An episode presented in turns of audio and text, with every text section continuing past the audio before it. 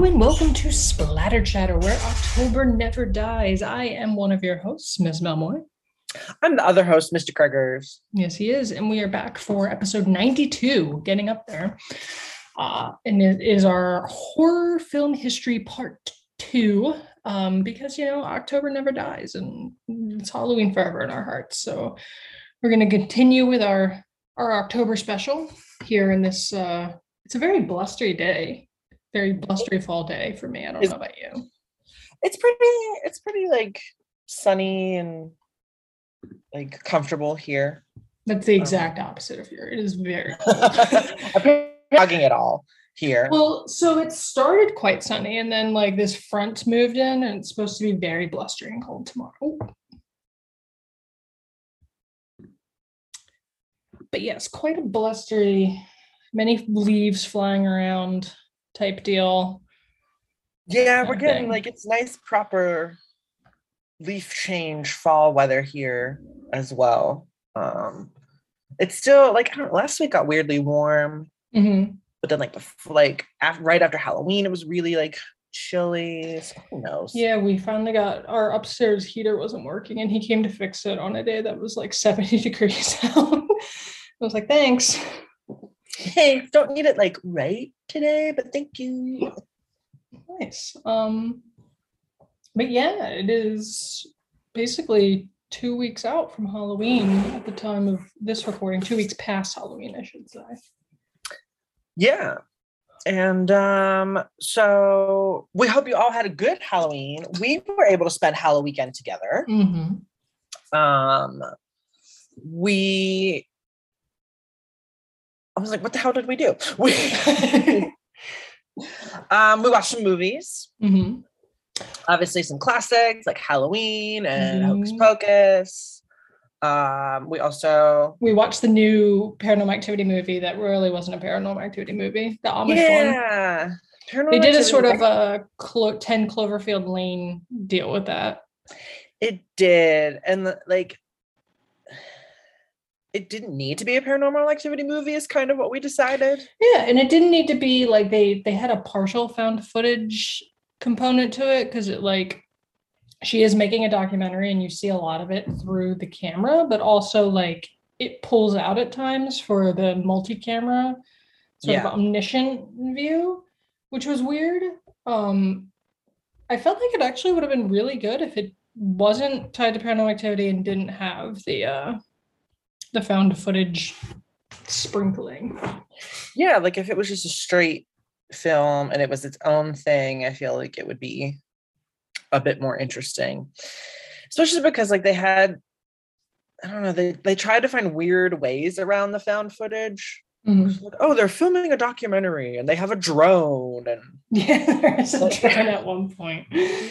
Yeah. Um, Well, like, and here's the slow motion feature, and it was just like, what? Oh my god, they were they loved that slow motion feature. Yeah, yeah. Now some of it was really bizarre, but um, I'm into you know, it was it was it was it was nice and atmospheric, and had a interesting, if not terribly surprising, like story and you know plot and stuff, but um.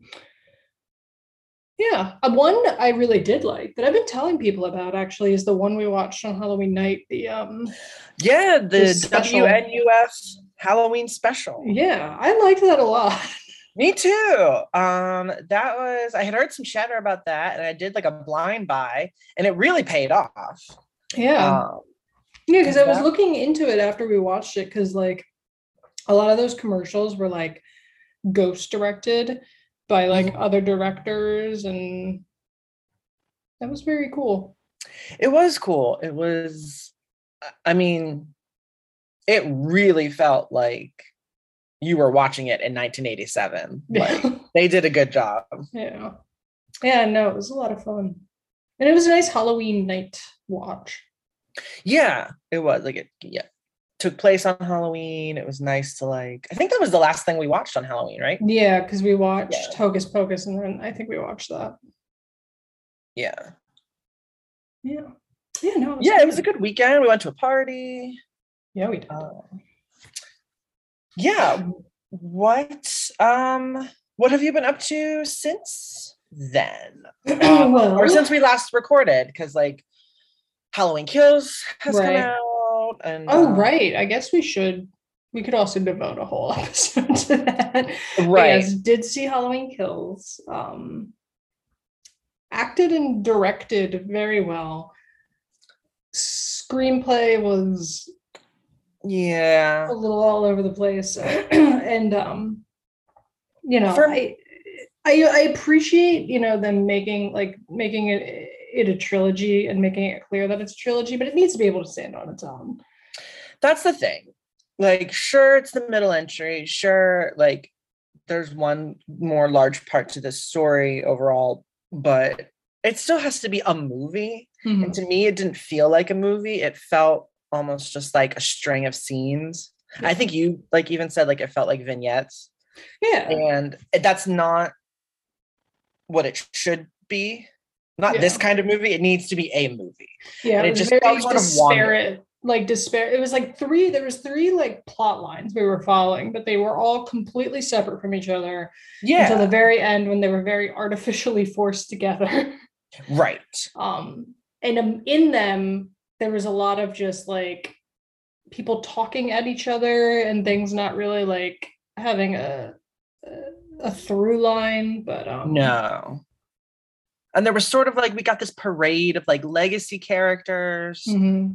that was cool, and they were sort of like carrying this like one of these like major three storylines, but I don't know, it never really it, to me, they never really went anywhere besides just being like, evil dies tonight eighteen times. Like, I don't know. Which it doesn't, because they all get murked. Yeah, at the end, it was zoop. Um, but yeah, I mean, I think somebody else on Twitter said this, and I kind of stole it because I agree with it, but it's definitely on the lower tier of the better sequels. Yeah. But, yeah. Um, it's not my least favorite, and I didn't hate it because like mm-hmm. you said, like, you know, it was well directed, it was well acted, like, and there were some cool set pieces even mm-hmm. but I definitely didn't love it. No. And um so watch that that happened, finished up my my fall reading. Imaginary Friend by Stephen Chbosky was very long. It was definitely creepy at times, but it also like had confusing tones, um mm. but it's worth it. I mean, it's worth a read. It's just you really feel those seven hundred pages when you're in like the last one hundred fifty. Interesting. um because and I, I told you this, that you know it's got a countdown to Christmas, so you start out like a little bit before Halloween, and you know that the climax is going to be like midnight Christmas you know morning. Okay. Um, I love a good, I love a good countdown as a method to build tension. Right. And that's fine. But like, it was Christmas Eve for like the last two hundred pages. So I was mm. like, oh my God, like, it's, you know, we're really close and there's a lot that gets introduced, but, um, it was, it seems very Stephen King-ish. It, it was, except that like Stephen King at the very least, I think would have introduced some of these elements earlier, like, mm. almost to the point where he introduces them and then three hundred pages go by. And, and they're not brought up again. Yeah, until, you know, it's time, like it's that kind of thing. But um, the other thing I did, which I told Mister Kreger's about, and nobody can see this, but I'm going to show Mister Kreger's, the Exhumed Film Festival. Yeah. Colonial, which this folds out into a nice poster. Oh, look how beautiful that is. Um, but the Exhumed Film Festival is a twenty-four hour marathon where they show... I, I think it's about fourteen films is what it comes out to. Um, Sounds right. And this one was the weekend after Halloween. I think they normally try to put it on like the closest weekend to Halloween. And um, they were at the Colonial Theater for the first time. So almost got it. But um, they, they don't announce what they're showing beforehand. Um, so cool. And as you're, you know, the program even just has hints of what movies are. I didn't stay for the whole thing because uh, A, we got there kind of late, um, and uh, a lot of the seats were taken because it was packed, and B, I had a friend who like wasn't down with how many people were there COVID wise, which respect. Um, But like, for example, one of the hints, and I think this is Silence of the, this ended up being Silence of the Lambs, but the second to the last movie they showed was, dis, it was described as intelligent psychological thriller with a with a fantastic lead performance. Sounds like Silence of the Lambs. Yeah. yeah. Um, low budget Lovecraftian lunacy, I think might have been the thing. Mm. Um. But like the first one they showed, undisputed horror classic that somehow Exhumed Film has never previously shown. It turned out to be The Exorcist. And that was the first one you saw. Yeah. Right? Yeah. yeah. Just, it was funny because we got in like, it was like fifteen minutes into the movie and I like poked my head in and I was like, oh, what is it? And then I saw like Father Karras walking down the street and I was like, yes. But their thing here is that they like to show a mixture of like obviously big shit like The Exorcist, but also like, for example, one of my favorite things I learned on the back of this from their like previous showings was there is a uh, Indonesian mockbuster called Lady Terminator that I very much plan on watching. Um, and they also, the only film from the Halloween franchise they have shown is Halloween three Season of the Witch, which well, feels like a statement. So they definitely like pick some ones to keep you on your toes in addition yeah. to some like yeah no there's definitely I, I mean, should send like, you I should send you the list. This is like the the list. Wow, of they've done a lot. Yeah, but um it's a lot of fun, and uh they do other things throughout the year. They have like an Italian horror um marathon that they Ooh. do kind of like as a lead up to Halloween. Um but yeah, I think uh, we're gonna try and go next year. Yes, I'm like, you were telling me about this um like right after, and I was just like, oh my god, this sounds like the peak version of like my existence would be going to this thing. Mm-hmm. um I mean, twenty-four hours of, is it twenty? It's twenty-four hours. Yeah, it's twenty-four hours. Yeah. This one was technically twenty-five because of daylight savings. Ah, so they actually shoved an extra movie in there, or to potentially twenty-five hours of horror movies. That's the dream. Yeah, no, and it's funny, around six fifty-five to seven twenty a.m., they had a breakfast break where they show classic T V show projected in thirty-five millimeter. That's so cool! So, um, yeah, it's a lot of, it was, it was pretty cool. Yeah, and then, like, whatever, like, if there's some, like, there's one that comes up that you've seen already. Yeah, you just, you, like, they give you out a wristband, and you just, you can come and go as you please. Um, especially because of where it takes place in Phoenixville. If you're like, okay, let's go get lunch during this because I don't really feel like watching this. Like, there's a million, right. you know, places. There's a million options, yeah. Um, they, oh, man, they already showed Phantom of the Paradise. Oh, nice. Um, but yeah, so that's what I, I was doing last weekend, and it was pretty cool. Um, so cool. So cool. Yeah. So, uh, yeah, and they have a, I actually got, I get mail from the Colonial now. But um, they have a Krampus event in okay. December that I might go to. Nice, nice. So, yeah. Good stuff. Uh, yes, Krampus. Almost time to for the yearly rewatch of Krampus. Yeah. Be sure to listen to our December episode from last year, folks, mm-hmm. where we covered that. Krampus. Um, that's awesome. Thinking of the Blinken. The Blinken. The Blinken. It's the Blinken. That's a creepy episode.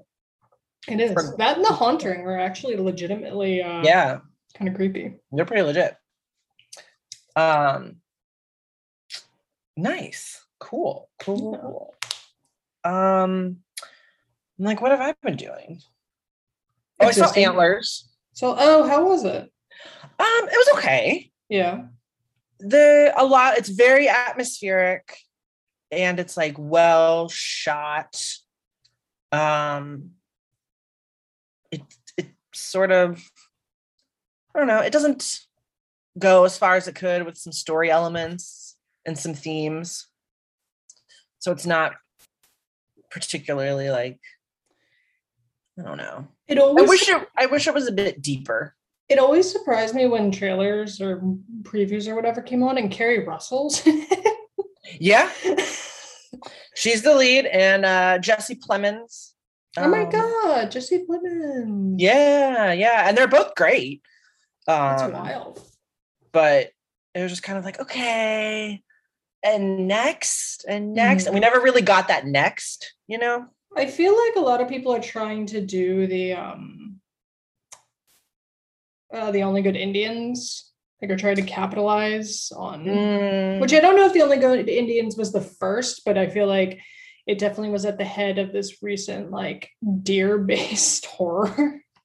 Yeah. Well, this, I think, was filmed well, Before. like a while back. Mm-hmm. Yeah. Um, but because of the pandemic and everything. But yeah, it is, it is, it's not great. Like, they have, um, it's Graham Greene who plays the sheriff, mm-hmm. um, who is, um, of Indigenous heritage. And he, okay, so. and so is his character. And he, like, delivers the exposition for the creature, essentially, and then, like, disappears from the movie entirely. So that's cool. not great. Cool. Great use of native yeah. talent. yeah. There was yeah. actually a really good episode of, um, I mean, the whole show is very good, Reservation Dogs, but they had an episode where they did the deer woman. Um, mm. That also was legitimately creepy. Like, that's just a creepy yeah. um, story. But um, yeah, no, I don't know. Deers are, deers are funny. They're also, I don't know if you've ever hit one. They're way more solid than you think they are. I never have, but I mean, you know, where I grew up, tons and tons and tons of, I mean, like, I went to a school that's called Deer Lakes. Yeah. Um, so deer everywhere, lots of people. Yeah, they will mess your car Yeah. up. Yeah. Um, so, but yeah, it was okay. I was going to go, I was, when I went to the movies, I was going to see Last Night in Soho. Yeah. Uh. But then I saw that it's already going to be, like, on demand, like, next week. Oh. As of the time of this recording. So I was just like, oh. Make an effort to, because the only place it's playing by me is, like, the, you know, like, one of the small art, like, artsy theaters. It's not playing. Yeah. And I was like, well, I could go down there because I've been there before. It's nice. I saw, um, Can You Ever Forgive Me? There. Mm. It's nice, but it's like, I don't want to drive when I have a yeah. theater I could walk to. But if it's going to be on demand, I'm just going to watch it my way. Right. I was just like, oh, well, then I'll, okay. Then I'll see the one that won't be on demand and just wait. Yeah. So, so yeah. Um, but I also finished up my spooky reading. I wanted to plug Um, one thing I read, which is um Richard Chismar's book Chasing the Boogeyman, Ooh. which was so good and so cool and different, um, that I'm still thinking about it. Um, and I finished it like. Is it novel or nonfiction? So it's okay. a novel, yes, but it is like. So the main character is named Richard Chismar, and he's going back to the town where the author Richard Chismar grew up. Okay. And living in the house where Richard Chismar grew up with his family. Okay. And while he's there, um, a series of brutal murders start occurring in the town, and he becomes obsessed with the case. And so it's this like, it's part like memoir of Chismar, like exploring the town where he grew up and this very specific sort of like moment in the town's history, mm-hmm. um, in the eighties. And also like this fictionalized sort of like true crimey ex like story coming in together. Like, he talks about, he got the idea because when he did uh, like go back to his parents' house after college, like while he was waiting to get married and stuff, there were a series of um, home invasions where oh the perpetrator was um, like playing with like the feet and legs of women while they slept. And then they would wake up and he would bolt, and they never caught him. What a, what a strange kink. Yeah. And so he, that always sort of like haunted him and disturbed him. And so he like took that as the inspiration for this fictionalized story. The the crimes in the novel are much worse. Mm-hmm. Um, but so it's sort of like, I don't know. It's like if Stephen King and like Michelle McNamara had a baby. Okay. It would be Chasing the Boogeyman. And it was really, really good. Cool. Um, and really good. Into that. Um, and it also gave me some vibes of like The Town That Dreaded Sundown. Mm. Um, cause sort of like, you know, a small town completely like destroyed yeah. and enraptured by a serial uh, killer. So definitely recommend that. Nice. Check that, add that to my Goodreads. Yeah, definitely. Definitely. And uh, yeah, other than that, um, I just started watching the new season of Lock and Key, mm-hmm. which is good and creepy. And, um, you know, every couple of days I just go and watch the Scream trailer. Yeah. Yeah, that, that will be, I have, I have substantial hopes for it. I don't want to say high hopes, but um, either way, I'm excited to see it. Yeah, I was definitely nervous when they said they were going to do it because I was like, well, obviously Wes Craven's not involved mm-hmm. and Kevin Williamson didn't write it. I mean, he's producing, but I yeah, was just like, I don't know. Means. I don't know, man. I don't know. But after seeing the trailer, I was like, okay, I, I yeah, yeah this feels okay. Let's yeah. see what happens. No, it feels fun. Into it. But that's in January. Yes. And this is we now. Have, we have three, four, depending on your your religion of choice, three, four, five holidays to get through between now and then. Exactly. And so for your Turkey Day pleasure, we're going to finish up our horror history series in this episode. Um, we... finished the last episode at the end of the nineteen fifties, mm-hmm. which actually worked out really well, I think, as a dividing point for us because mm-hmm. I feel like things. Yeah, because really... I feel like, I mean, well, you'll tell me, but like, I feel like come the sixties, you get sort of the burgeoning elements of the slasher and sort of becomes less. And I told you about this because um, that book you got me um, as my my. birthday Halloween gift. Oh, uh, Screaming for Pleasure. Yes. Yeah. Um, I told you the the the author talks about how he and his dad had grown up in very different um, sort of horror film cultures because they both went to see The Thing remake. Because mm. this kid's growing up watching, you know, like slashers and and that sort of thing, and his dad like watched a ton, like watched the original Thing in like the fifties or sixties or whatever, when it was like very like clean military guys as yeah. opposed to like the gritty sort of uh, blue collar remake. And it was just interesting to see the way that they like both pr- like received it. Yeah. Yeah. Yeah. That, def- that turning point definitely happens. I feel like now um, as we move into um, the nineteen sixties. So mm-hmm. let's talk about the nineteen sixties, right? Yeah. I mean, Space Race. Yeah. It's in full effect. Uh, the Beat Generation, the Cuban Missile Crisis, um, everybody's on acid. Yeah. Uh, um, including Frank Herbert. Exactly. Yeah. Definitely. Um, the J F K assassination. Um, The M L K assassination, the sexual revolution. What a decade, right? Mm-hmm. So the nineteen sixties, which was sort of bookended by Psycho and the Manson family murders, sees an enormous shift in what the public starts perceiving as horror um, because of what they're seeing now out mm-hmm. in the world. There's change, there's revolt, there's lots of upheaval. Um, the social stability from the post-war years is crumbling rapidly. Um, and everything's getting re-examined, from hemlines to homosexuality. And this idea of the Cold War, which had so dominated the um, collective psyche in the nineteen fifties, is beginning to lose a little bit of heat. Obviously, like, it was still there, but it's not quite as oppressive. That like daunting fear of nuclear holocaust, holocaust and holocaust, holocaust, the nuclear holocaust, the holocaust. You know about the nuclear holocaust. Yeah, see, it's fading. People yeah, aren't no, they're like, I don't it. even know. Yeah, they start calling Silas, the podcast. What do you? Yeah, it's not that big of a deal.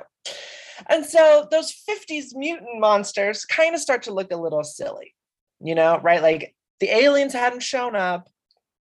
Um, giant ants didn't attack anybody. Like, Man. so as a result of this, the counterculture starts to shift its thinking. External mm-hmm. threats like that aren't as much of a concern. Now people start reevaluating the social psyche. Mm-hmm.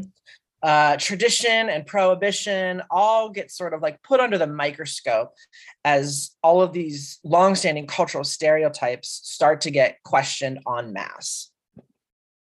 So horror films, which, as we know, in the fifties were made for cheap outside of the major studio system, started to offer um, everybody that place to where they could start debunking those old taboos and explore new ways of how to engage with violence and sex. Um, they start becoming these sort of vehicles for interpreting all of these rapid changes that changes that are going on during the decade. And sometimes what we see with sixties horror movies is that they're cautionary tales mm-hmm. about um, the dangers of discarding these long established practices, so willy-nilly. And other times we see the horror films of the sixties um, totally just like stripping bare all of those long-held stereotypes and like demanding that the viewer rethink their view of the world. So it's sort of like both ends of the mm-hmm. spectrum there with what's going on. Um, those teens that had made up the drive-in audiences from the fifties, now they're growing up. They're not really affected by the rubber suits and the low-level scare factors that they used to be when they were kids. Mm-hmm. So they're kind of demanding a horror that's more grounded in reality, that's more believable, that's more sophisticated, and that's open to challenging um, predominant social mores. So underground horror is able to dodge scrutiny and therefore censorship um, pretty well at this time.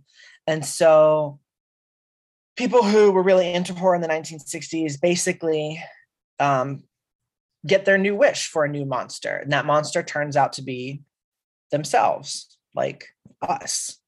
Um, horror in the sixties was all about holding up the mirror to the person in the theater. And sometimes people did not always like what they saw, which I think nowadays is what we agree that a lot of good horror does in general, mm-hmm. right? Yeah. So probably among the first to make um, their voice heard in this new era um, is someone we know well, um, B-horror uh, maestro and maven, Roger Corman. Yeah. So he um, began his career in the nineteen fifties, right as the decade was turning, and he convinces um, American International Pictures producers um, to give him a huge budget uh, for two black and white creature features. And then he takes all of that money that they gave him and he goes and makes an entirely different movie, House of Usher. I do love, I... you know, because I told you last year, I was, I think it, was, it must have been last year. Who knows anymore? But um, I was watching all the Corman Poe films. Yeah. Yeah, it was last year when we covered Mask of the Red Death. Mm-hmm. Yeah.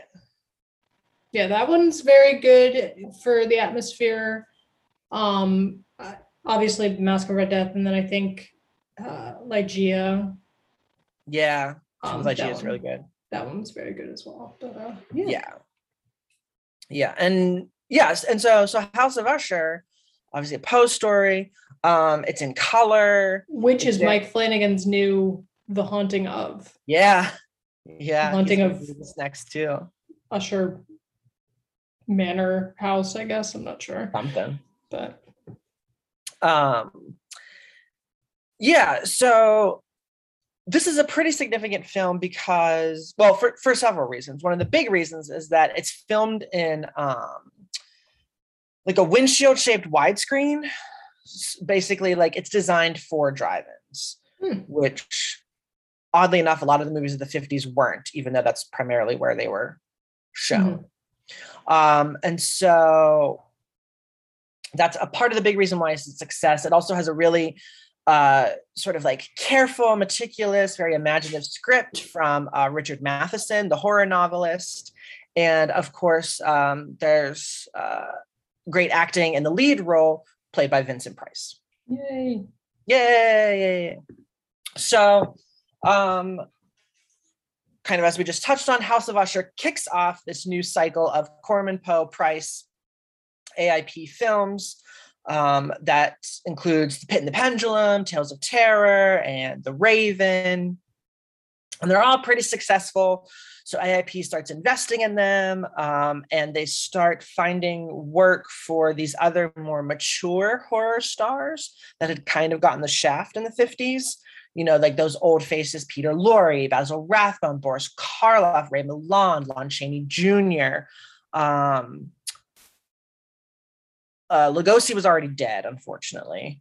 Um, but sort of this old elite starts coming back in these sixty piece, these sixties pictures, and they're acting alongside the new crop of horror stars and like those faces that are bringing in the younger crowds. Frankie Avalon, Jack Nicholson makes his debut at this time. Uh, Barbara Steele, Hazel Court, um, and so. All of these films do really well. Corman jumps across the pond to do um, the last two in England, which is Mask of the Red Death and Tomb of Ligeia. And then he kind of uh, hangs around there a while. Um, he ha- helps uh, do some work on Michael Reeves's uh, Witchfinder General. I do which, like that one as well.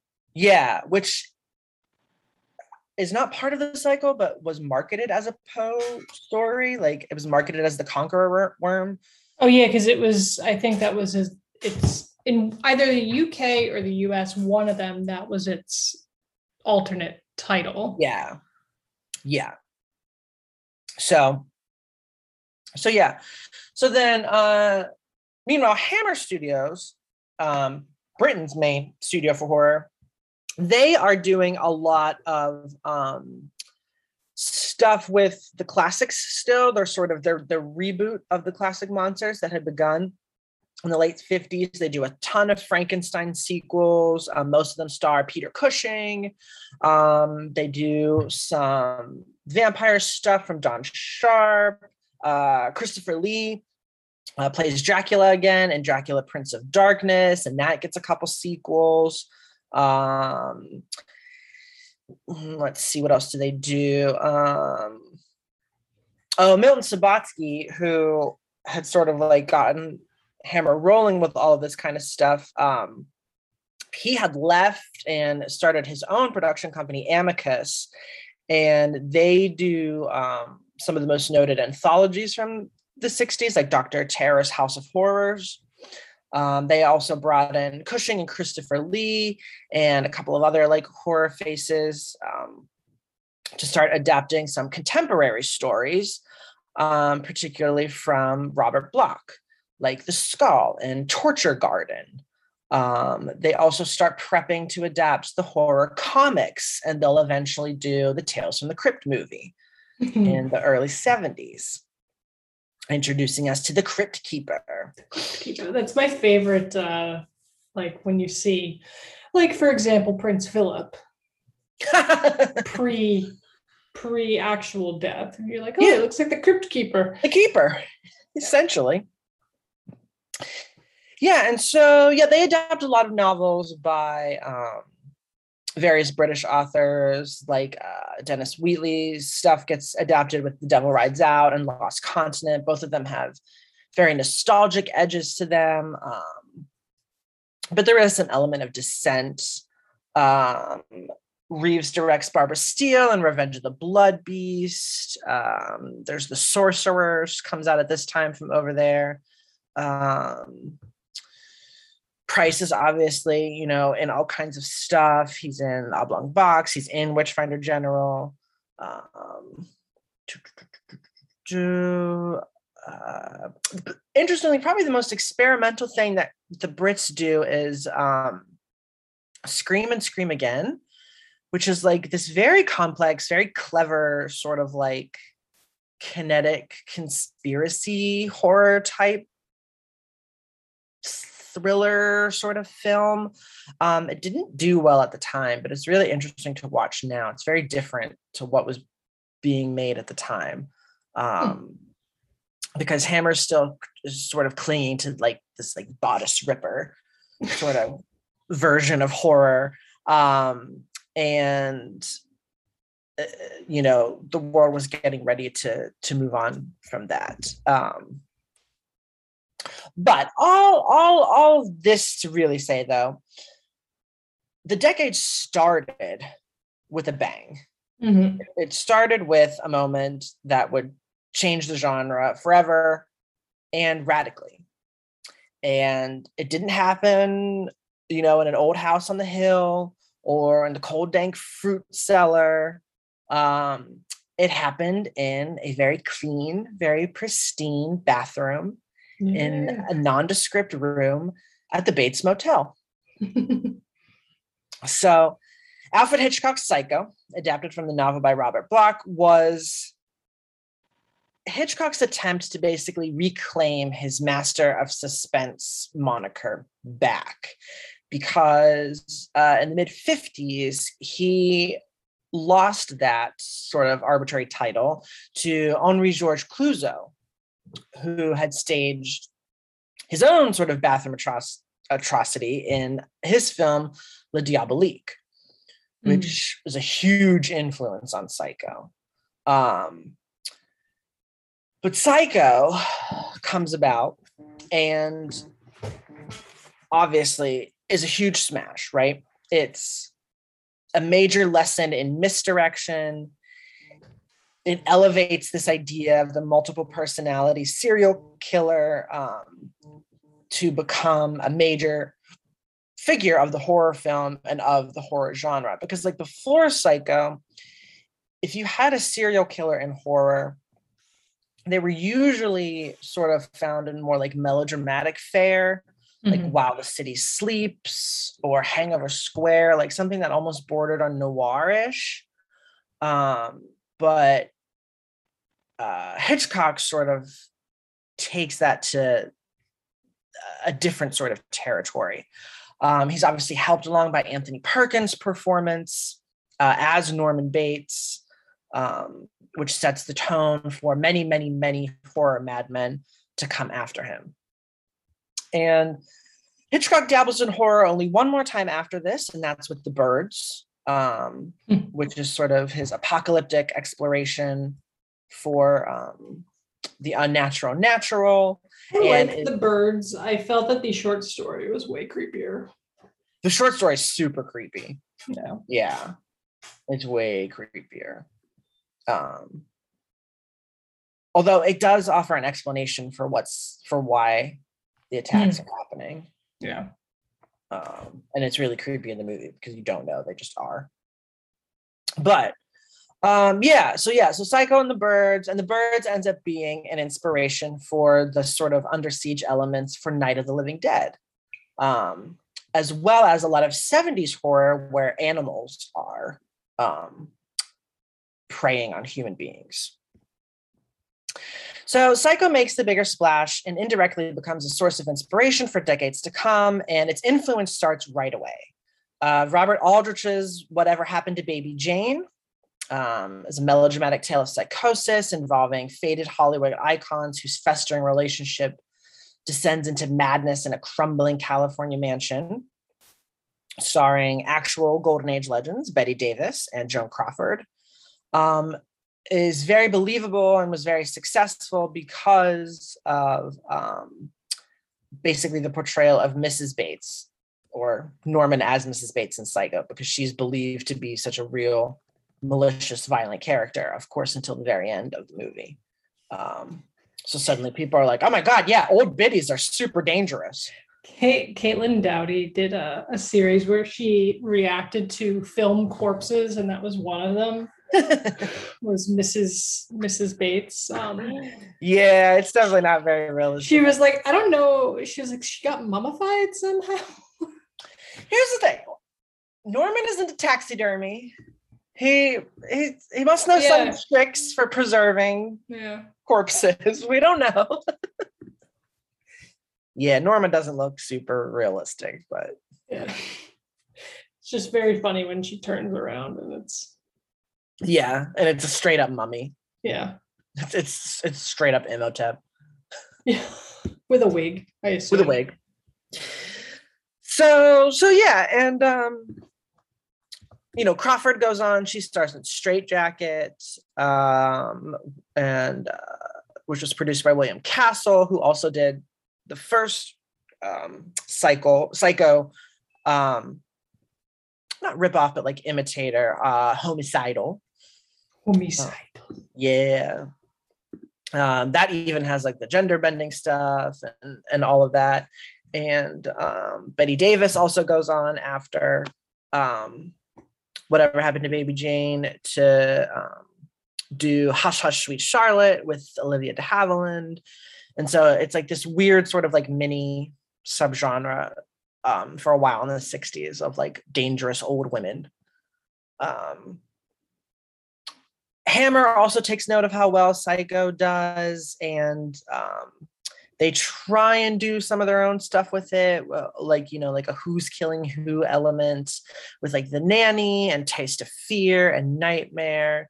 But, you know, like Psycho's pattern gets mimicked well into the seventies. Um, mm-hmm. And I mean, people still play with it today. Um, and, uh, Oh, yeah, and and um, Hammer, of course, is the only international effort to be inspired by the success of Psycho. Um, Italian cinema takes huge note of how well Psycho does, and its influence becomes rampant in Italy.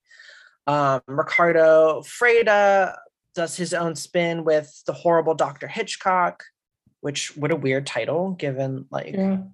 yeah. But... Um, And that stars Barbara Steele and Robert Fleming, who's just like there's like this weird necrophilic Victorian type situation going on. Um, Steele had Steele was really Barbara Steele was really huge in Italy, actually, because of Black Sunday, um, by Mario Bava, where she played the vampire, um, and did all sorts of like creepy gothic things. Um, But yeah, we also get um, Antonio Margheriti doing the Danza Macabra at this point. Um, we get sort of like the seeds of what will become the uh, Giallo films, right? The like mm-hmm. stock and slash um, Italian versions of the serial killer film that can basically all trace their lineage back to Psycho. Uh, Spanish horror, again, um, is dominated by Jesus Franco, who starts his career in the late fifties. He combines basically like Eyes Without a Face and Freda's Italian aesthetics to do The Awful Doctor Orloff, mm-hmm. um, which was like the first of many, many titles in that series. Um, he... produces his, what's widely regarded as his masterpiece, Succubus, in nineteen sixty-seven, um, but then otherwise has sort of a dull career in between. Um, but he was the only person really doing Spanish horror until uh, Jacinto Molina wrote um, House Creatures, which is basically like a Frankenstein meets the Wolfman homage. Um, and In France, you've got Jean Rollin, who um, is pulling from these influences as well. He draws a lot from Franco. Um, Rape of the Vampire comes out at this point, um, which is like one of the first big uh, horror nudie pictures, um, which is basically just like, let's have like half naked or completely naked women and blood and call it a movie. Okay. And um, those become really big in France for a while before they sort of like start making their way around the European continent. Um,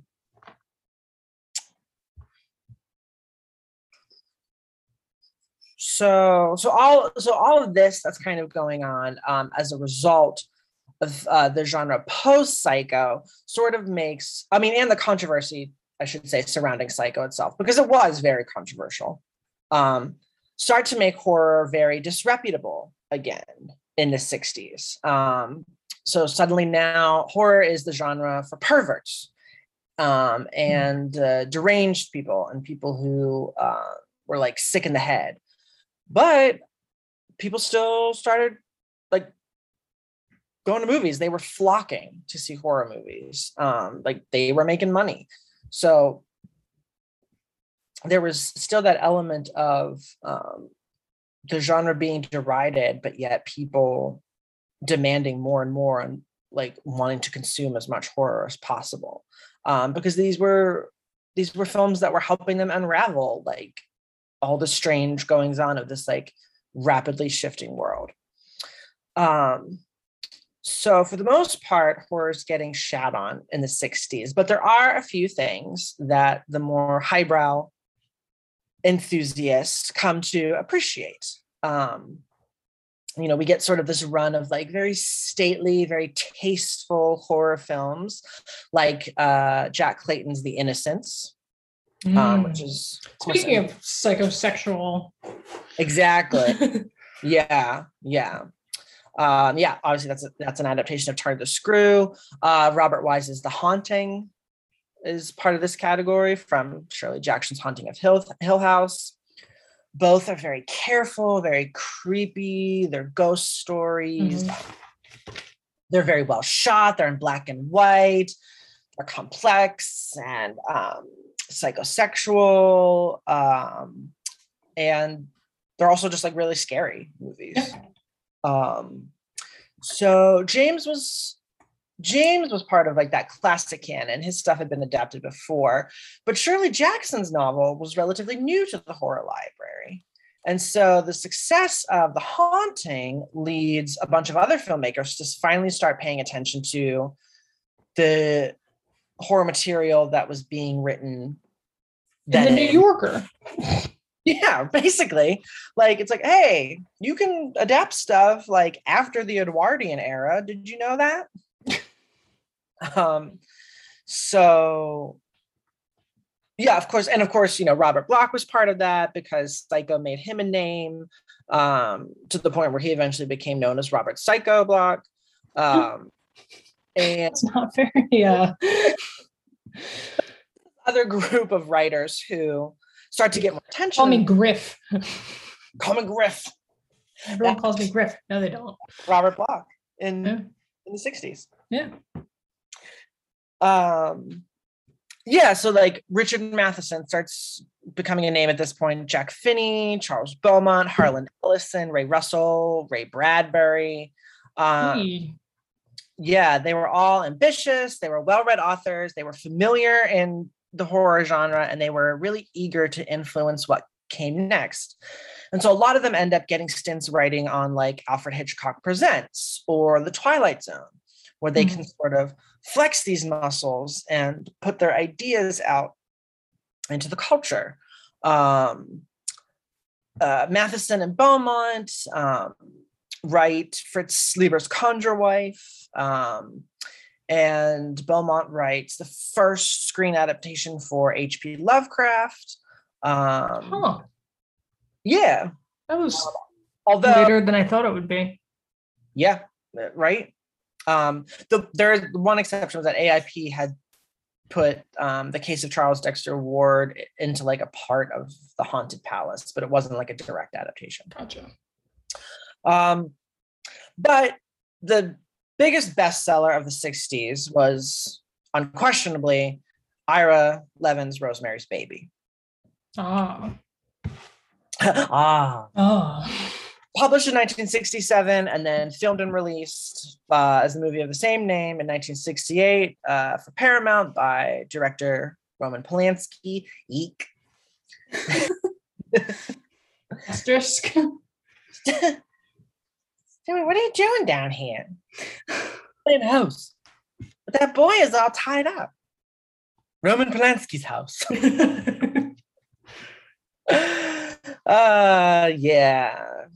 Well, our, our good old boy Polanski, he um, he'd already done psychological horror. He had made Repulsion in sixty-five, um, and then he had also done Fearless Vampire Killers in sixty-seven. Uh, but Rosemary's Baby, obviously, is is the biggest deal of uh, his career at this point, and it's the first sort of event horror film since Psycho. Um, and though its version of like Manhattan and cults and cults in Manhattan is actually really similar to Val Lewton's The Seventh Victim from the forties, Rosemary's Baby um, is different and was it was probably as successful as it was is that it focused like as much on Rosemary's like nervous breakdown as much as it did like the cult sort of antichrist element.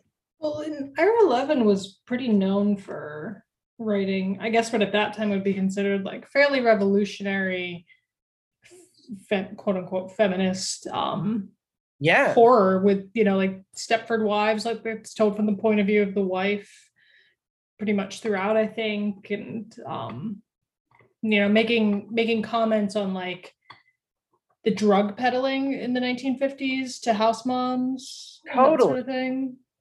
Yeah, like he was yeah he was a controversial writer. Mm-hmm. Um he was pushing boundaries, and uh and the film was got a lot of a lot of buzz, um including like serious Oscar buzz, um to the point where Ruth Gordon uh, won Best Supporting Actress um for uh Missus uh Missus Cassavetes. Missus Colt. Yeah. Um, and yeah, so a lot of people were into Rosemary's Baby that sort of wouldn't have considered themselves horror fans, or like wouldn't have gone to like one of those like double features at the mm-hmm. drive or something. Like intellectual horror. Yes, the intelligentsia saw themselves in Rosemary's Baby, I guess. I hope not. So, like a pretty swift influence, but wasn't really felt like the post-Rosemary's Baby effect until the seventies, um, when like you get your Stephen Kings and your Peter Straubs becoming really established, and well, like, you know, The Exorcist and The Omen like make waves. I find what? interesting about that is that Rosemary's Baby came out so much earlier than I think it does, because I associate Rosemary's Baby so hard with like The Satanic Panic, right? Which most people kind of say, yeah, like most people kind of say that starts at the end of the seventies, really at peak in the eighties.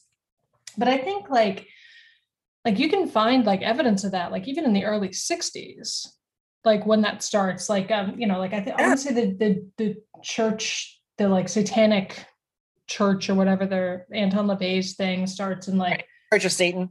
Yeah, I want to say it's like the mid sixties, and like Wiccanism, which kind of gets pulled up in a lot of this, starts, I mean, it started like way before this, but it kind of like hit a fever pitch or like became really well known in the fifties, mm-hmm. um, which I guess is to say that nothing happens in a vacuum.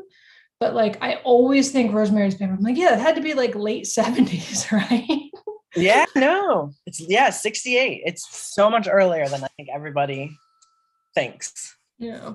So, yeah, and I think it's it's interesting because like you you had all of that that was actually going on, like you were saying, like in the sixties, but like no one really did anything with it until Ira Levin, you know, right? And the Polanski film, and it's like, really, nobody. T- it's kind of wild. Yeah, but um, but yeah, but uh, on the other end of the budget range was a very different approach to horror that was not quite as uh, um, intellectual. uh, and these were, like I was mentioning before, sort of like the Nudie Cuties, which had been um, popular for a while, particularly in Europe, which was basically just, you know, topless women. I hear that and I think of fucking um Bathing Beauties on the beach. I mean, like that's the vibe I'm getting. It's like the bathing, yeah, the bathing beauties were the nudie cuties, just with more gore. Bathing beauties on the beach. Yeah.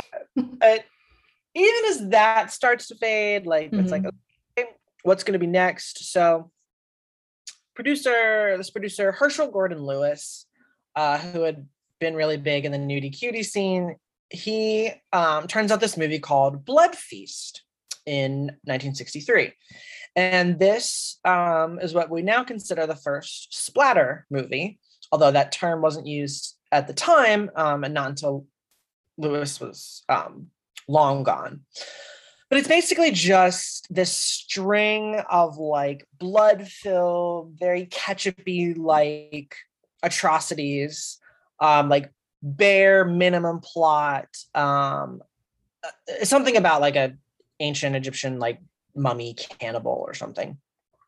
Um, basically just an excuse to be gross. Mm-hmm. Uh, and this starts off a string of movies. Like this is where we get two thousand Maniacs, um, which is about Confederate ghosts ripping apart Yankee tourists. Um, There's and, a lot to unpack there, it sounds like. Yeah, yeah, yeah. And so this is sort of where um, there's this like small group of filmmakers called the Auteurs of Dementia. And this is where they start their work. So like mm-hmm. Andy Milligan um, with Torture Dungeon and Ted V. Nichols with The Corpse Grinder. And these movies are like D-list at best. um. They were filmed in like really unfashionable parts of the country. Um, they were shown at like, you know, grindhouse um, venues, mm-hmm. like far, far outside the studio system. But there were lots of curious um, people and like crowds that would show up to be like, what is going on here? Because what the splatter films and their producers were really good at was marketing. Mm-hmm. They would drop these like really enigmatic, mysterious references to these movies and magazines. And so it would draw these people to be like, ooh, what's this like, you know, out of the way sort of like creepy, weird, you know, right? The counterculture and the beat right. generation and people like wanting to like, what's this edgy thing going on? Like mm-hmm. underground, basically, mm-hmm. right? And so that's when we get uh, like Night Tide in sixty-one. And um, Herc Harvey actually does um, a film that gets shown on the Grindhouse circuit, but isn't a splatter film. And that's Carnival of Souls. Oh, um, Carnival of Souls. Good, right? Yeah. yeah. Um, love, love, love Carnival of Souls. Yeah. And Um, a couple of other um, like big ones that came out of here, like uh, Spider Baby, um, which is a very demented movie, and um, The Death Curse of Tartu. So um, what's kind of important about these films is that uh, like nobody was safe in them. Like, and there was a sense that like you weren't even safe if you, while you were watching them, like almost that they were sort of like illegal. They weren't, but mm-hmm. there was that something there about right. um and so as the decade comes to start or starts to come to a close, we get one last um hit, and that's maybe the biggest hit of the decade, if not the breakthrough of the decade commercially and artistically, and that is George Romero's um Pittsburgh shot Night of the Living Dead. Woohoo! Woohoo. um, it's sort of a, a ragtag film. It's put together by some filmmakers who, before this, had really only done like industrial movies and like some stuff with advertising. Um, and it is, of course, as we all probably know, it's a depiction of modern America overrun by the newly risen dead, who have an insatiable hunger for human flesh. And we follow this group of survivors that hole up in an isolated farmhouse that gets like besieged by the living dead. Um, and meanwhile, we've got these like sheriff's deputies um, roaming the countryside, and this very like Vietnam-esque like search and destroy kind of miss, mission. And so the film is a huge hit, and it's hugely successful for um, inventing uh, a new monster, essentially. The contemporary idea of what the zombie is begins here. Mm-hmm. Um, with, Slow zombies. What's that? Slow zombies. That's like a... Yeah. I've never really cared. I yeah. personally love things like twenty-eight days later. Um, mm-hmm. But some people get really bent out of shape about that. So, yeah, the slow versus fast. Yeah. Yeah. Well, what's interesting here about the zombies, even though they're not referred to as such in the movie, mm-hmm. is that they're like, they're kind of like a combination of like vampires and like cannibals and like the original version of zombies, like mm-hmm. all in one. It's not really until like later that they truly sort of become like their own thing, you know? Right. Yeah. Um, but Night of the Living Dead, you know, it, it plays with a lot of stuff, a lot of um, attitudes and themes from the um, from the time, suspicions of authority. Um, it's very disenchanted with regular folk. Um, it breaks a lot of social taboos, like when the little girl kills her mother. Um, it's I always love that scene in the basement. Um, it's satirical at times, and, you know, very much like plays into this like idea and this terror at the time that like nobody knows what's going on, mm-hmm. and everyone's feeling really like pessimistic about that. Um, now, and ambiguous and unhappy endings had started to creep into horror with, you know, things like The Birds and Fearless Vampire Killers, but Night of the Living Dead was really the first horror film that went for the throat in that regard. Um, spoiler alert if you haven't seen Night of the Living Dead yet, but, you know, our hero, um, a black man played by Dwayne Jones, uh, is not able to save anybody in the farmhouse. Uh, he survives by hiding in the cellar, which he originally did not want to do. Uh, but then when he shows himself in the morning as the like um, sort of like rogue sheriff's posse, sheriff mob. posse arrives, he's mistaken for one of the living dead and shot in the head. And then he's hauled out by the posse, who don't even realize that he wasn't a living dead, and he's um, tossed in the corpse bonfire, mm-hmm. um, which was a devastating ending and remains a devastating ending even now. Um, and so that was sort of like how the decade began to close. And when you had that pessimism going on with the actual real life um, the pessimism of the day, like M L K is assassinated in sixty-eight, the Manson murders occur in the summer of sixty-nine, like people ended the sixties, like hippies, or like the, the age of Aquarius is over. Yeah, like people were we're suddenly remembering there's a Cold War. We're remembering that again. So a lot of disillusionment while also still clinging to this like strange idea of hope, but that's mostly started to fade, really. Mm-hmm. And so um we come into the nineteen seventies, which, to frame that discussion, we'll quickly talk about Rosemary's Baby again, because um there's a scene in that movie where Rosemary picks up an issue of Time magazine that has the headline, "Is God Dead?"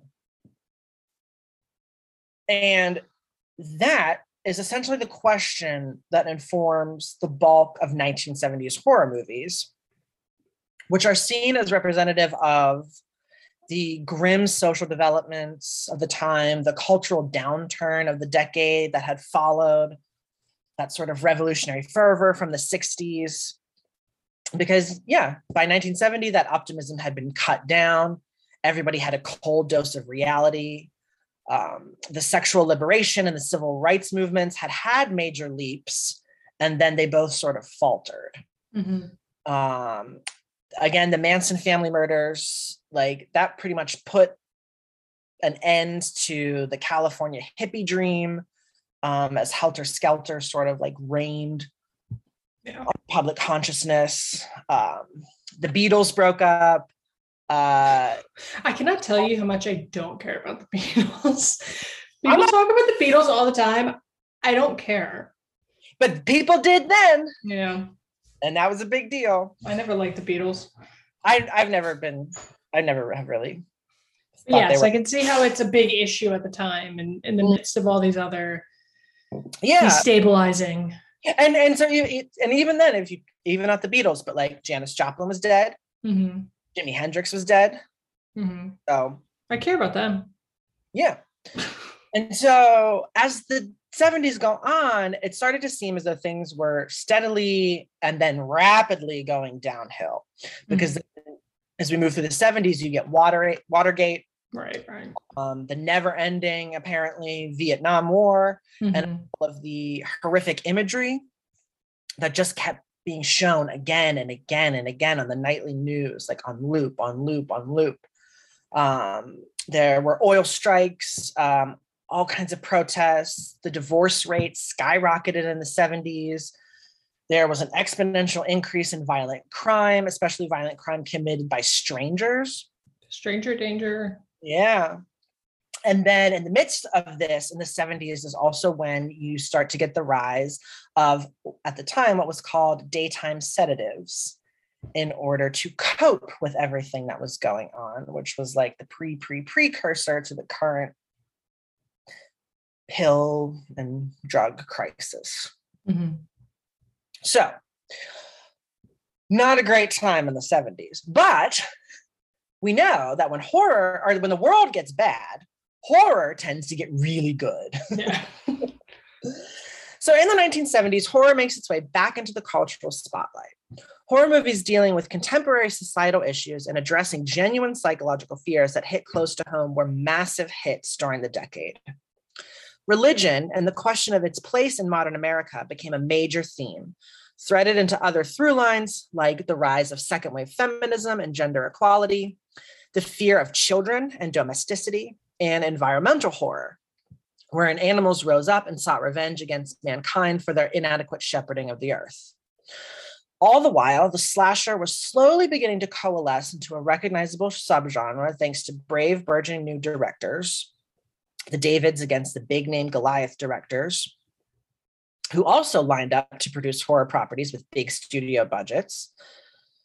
And the decade's early years saw The Exorcist nominated for ten Academy Awards, as well as being the first horror film nominated for Best Picture and winning two for Best Sound and Best Adapted Screenplay.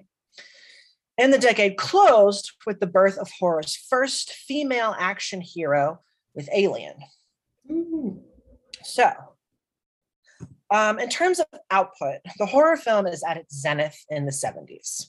Arguably, it also reached an artistic peak unscaled since the early nineteen thirties. Though there were still a number of formulaic genre pieces and copycat efforts, the seventies horror film by and large attracted ambitious and interesting filmmakers, as well as your like play it safe schlockmeisters. As such, it was possible for work as unusual and as diverse as Henry Kumel's Daughters of Darkness, John Hancock's Let's Scare Jessica to Death, Gary Sherman's Deathline, Nicholas Rogue's Don't Look Now, and Robin Hardy's The Wicker Man to find their place in cinemas and excite both critics and fans, perplexing and maybe even shocking those who had turned up expecting something a bit more traditional. Which I think makes sense. Imagine mm-hmm. like going to The Wicker Man and thinking you're going to see like a by police the procedural.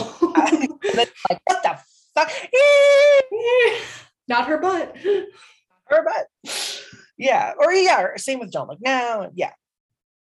So Night of the Living Dead's influence eventually is going to be all pervasive, but at first it's more of a slow burn. Um, A I P passed on distributing Romero's film and instead opts to make uh, a hit out of another indie effort, uh, Robert Calgin's Count Yorga Vampire. Um, have you seen that? I have not. Me neither. But I know that it was meant to be a skin flick, like um, a horror porno mm-hmm. combo that would become very popular in the seventies. Which, just thinking about. Yeah. Yeah. Combining a couple different emotions and like, walk like us through human this. impulses that um, I don't know that they should be combined. Probably not. Probably not. Um, and maybe that's why they died off, or hopefully that's why they died off. um, so, so yeah, so this film, Count Yorga, it's the first in a cycle that reintroduces the classic monsters in contemporary settings, because um, the Count is, like, in the beginning of the movie, I guess he's air freighted into California in his coffin. Naturally. Naturally. Um, and then he like wakes up and he starts like attacking and draining the blood of like local hippies. Um, you know, sure. Mm-hmm. Um, but it does, you know, it does draw on that like edgy up to the moment feel um, that was very uh, similar and characterized in Romero's work. Um, there's lots of shocking gore. It has a downer, ironic ending, just like Night of the Living Dead. Um, and it spawned a lot of sequels and a lot of variations. Um, so you got sort of, you got like the, like the feminist, uh, the Velvet Vampire comes out at this time because of this trend. You get um, Blaxploitation, called Classic Blackula at this point. Um, Dracula A D nineteen seventy-two, Grave of the Vampire, Love at First Bite. Um, all of these are following Count Yorga to some extent. Plus you have The Night Stalker um, on television, as well as Stephen King's Salem's Lot miniseries, um, which, you know, is about bringing a recognizable horror icon into the modern world. Um, so traditional monsters are actually kind of really busy in the seventies. Um, you had like your self-aware efforts, like Mel Brooks's Young Frankenstein, um, or Paul Morrissey's Blood for Dracula. But there were a lot of sort of like, let's go back to the original um, version of these monsters, like Jesus Franco does um, a Count Dracula remake uh, with Christopher Lee. Um, there's a T V version of Franken- Frankenstein that's actually like really epic and well regarded. Um, a lot of T V takes actually on like Stoker and Shelley and Oscar mm-hmm. Wilde and their stories. Um, there's a really lush version of Dracula that gets produced near the end of the decade that stars Frank Langella. Um, and that sort of like, um, is revisionist while also being classicist at the same time. Um, Donald Pleasance is actually in that version. Um, and the B B C does a version. So the classic monsters were, were doing well in the seventies. And of course, you also start to get your direct imitations of Night of the Living Dead uh, throughout the decade. Um, Jorge Grau does The Living Dead at the Manchester Morgue. Um, and There's just, there, there's, I mean, there's so many, so mm-hmm. many copies. Um, but probably the real influence and the most lasting uh, legacy of Night of the Living Dead is how much it encouraged other filmmakers to make distinctive horror films.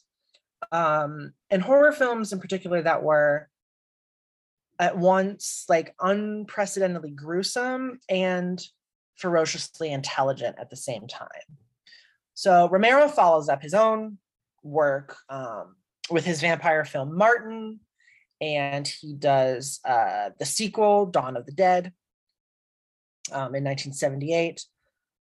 But then you also have um, these other sort of like uh, writer-directors um, becoming like the first group of real true auteurs Um, mm-hmm. working in the genre and in the system since like the nineteen thirties and forties. And um, it's a pretty impressive crop. Um, among the first names to make uh, their first features in the seventies are Dario Argento, mm-hmm. Bird with the Crystal Plumage and Suspiria, Uh, Wes Craven, Last House on the Left and Hills mm-hmm. Have Eyes. Um, Paul Bartel with Private Parts and Death Race two thousand. Tobe Hooper with Texas Chainsaw Massacre and Death Trap.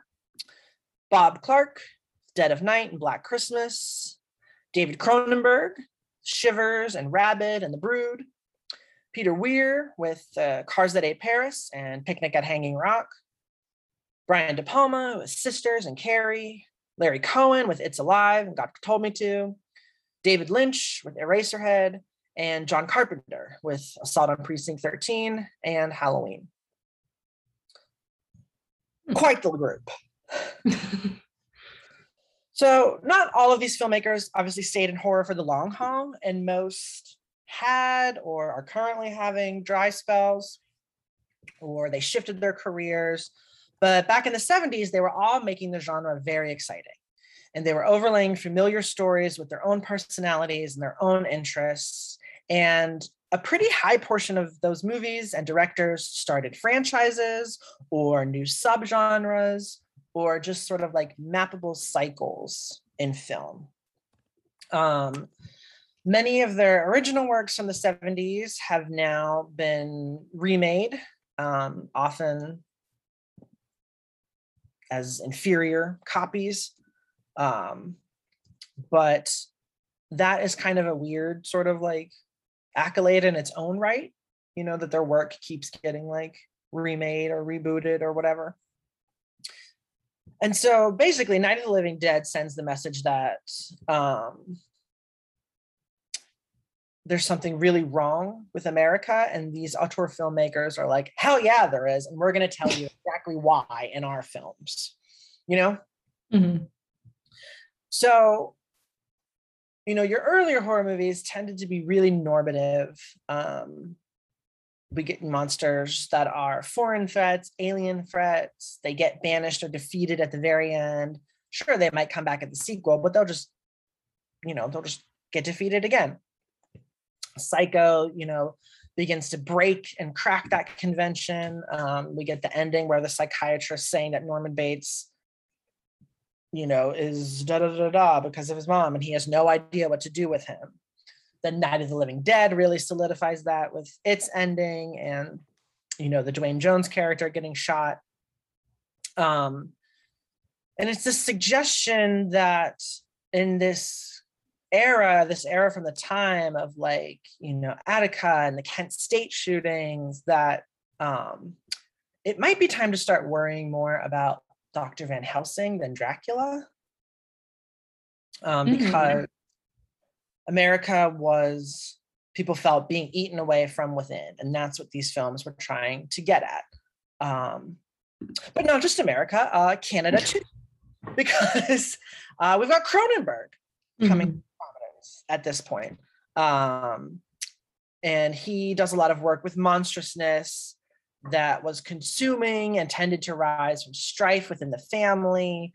Um, you see a lot of movies at this time dealing with evil children or murderous parents. You see a lot of films dealing with the evils of society, um, you know, lingering cultural injustices, um, plagues, warmongering, backwoods horror, um, familiar elements become threats at this time, like sentient wildlife or possessed cars, that sort of thing.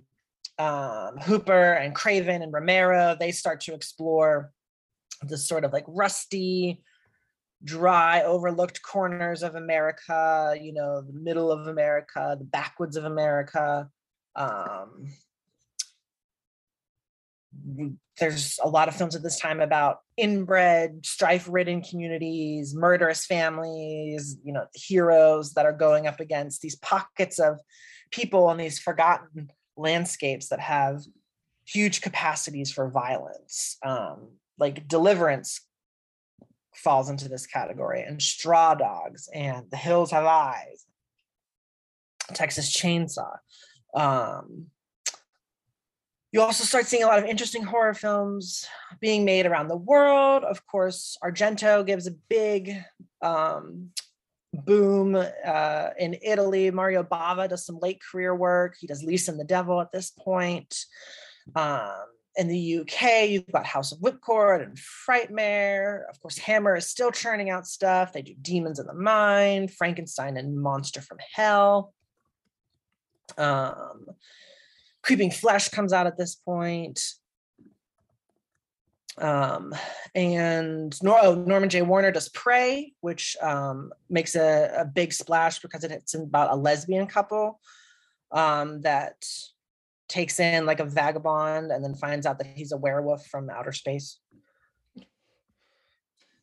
You know, where they're, you know, they're, they're ancestral, you know. Right.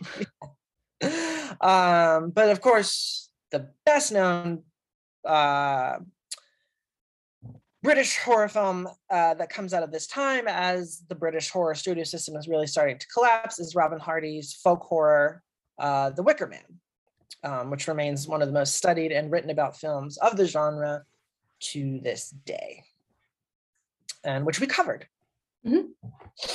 Um, and so as for Hollywood, they start to turn their attention in their pocketbooks back to horror after the wild success of William Friedkin's The Exorcist, which, of course, is based on the novel by William Peter Blatty. Um, My mom, to this day, I think I told you this, is just fully like, will not watch The Exorcist, will not talk about it, like, mm-hmm. thinks it's cursed, thinks it, you know, talks about it being based on a true story, quote unquote. Yeah. Yeah, well, it is supposed to be like semi-factual. Yeah, based on the uh, exorcism of John Doe. Yeah, yeah, but no, I mean, but she, you're, she's not alone in that. Mm-hmm. I mean, that movie scarred people because the number of taboo-breaking moments in The Exorcist was truly shocking at the time. Um, something that until then never would have been found in like a studio movie beforehand. And obviously the film plays a little bit differently now, but when you think about the world of nineteen seventy-three, it was it was wild.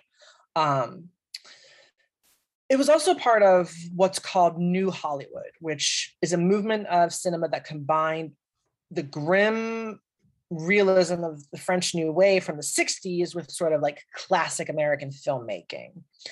Um, and it usually had like very nuanced performances. Usually the actors were no-name players um, who it was felt could deliver more authenticity rather than if you were to bring in like some sort of like megastar from the time, like Robert Redford or Shirley MacLaine.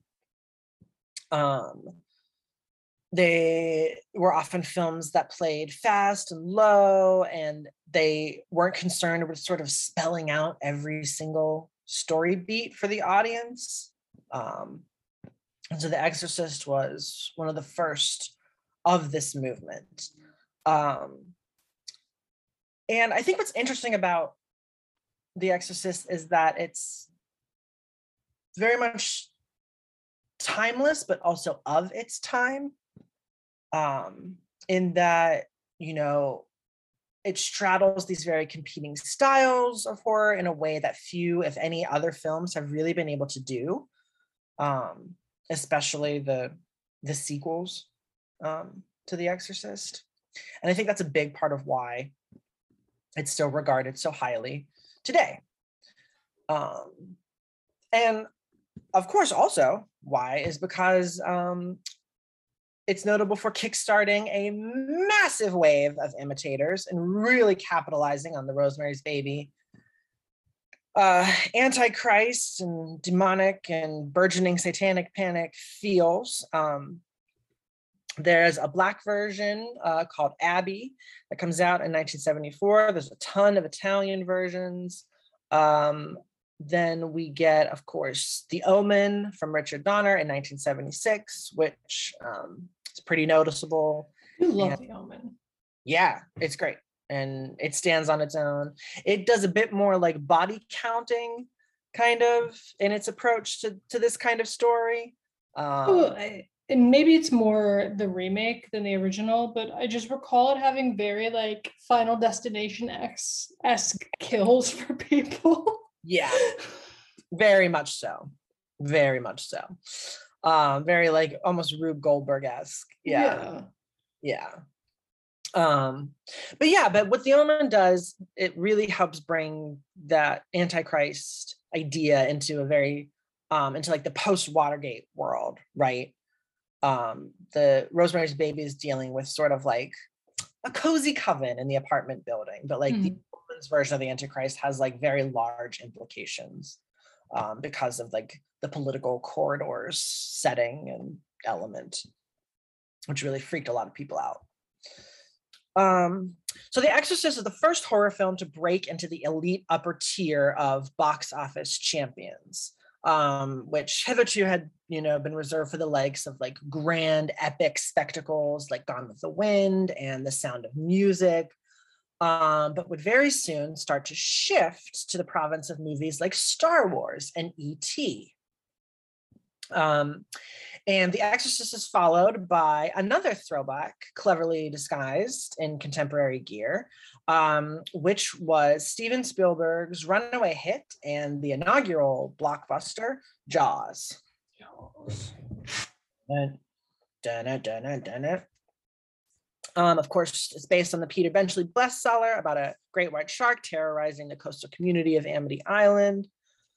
Uh, Spielberg had um, done his uh, horror T V movie Duel a couple years earlier that had um, been written by Richard Matheson and had been received really well. But Jaws was sort of like, you're straight for the throat, very pared down. Um, it's essentially, it's a monster movie. It's, you know, it's mm-hmm. a creature feature. Um, and... you know, very precisely keyed. It had a very memorable and iconic musical theme that contributed a lot to its success, um, much like um, John Carpenter's Halloween a few years later. And it didn't really bother with anything that didn't have to do with the suspense.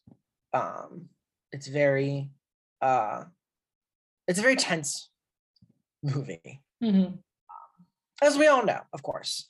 And there had been earlier sort of like eco-horror films, obviously The Birds we mentioned, um, the rat film Willard uh, in nineteen seventy that had suggested that um, animal attacks were our fault um, because we were, you know, ecologically unsound or we were treating the environment cruelly. Um, but Jaws I th- was...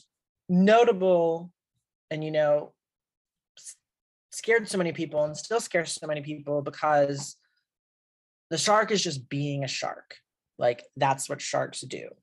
They bite. Mm-hmm. And the conflict of the film is about what the heroes can and can't do about the shark being a shark.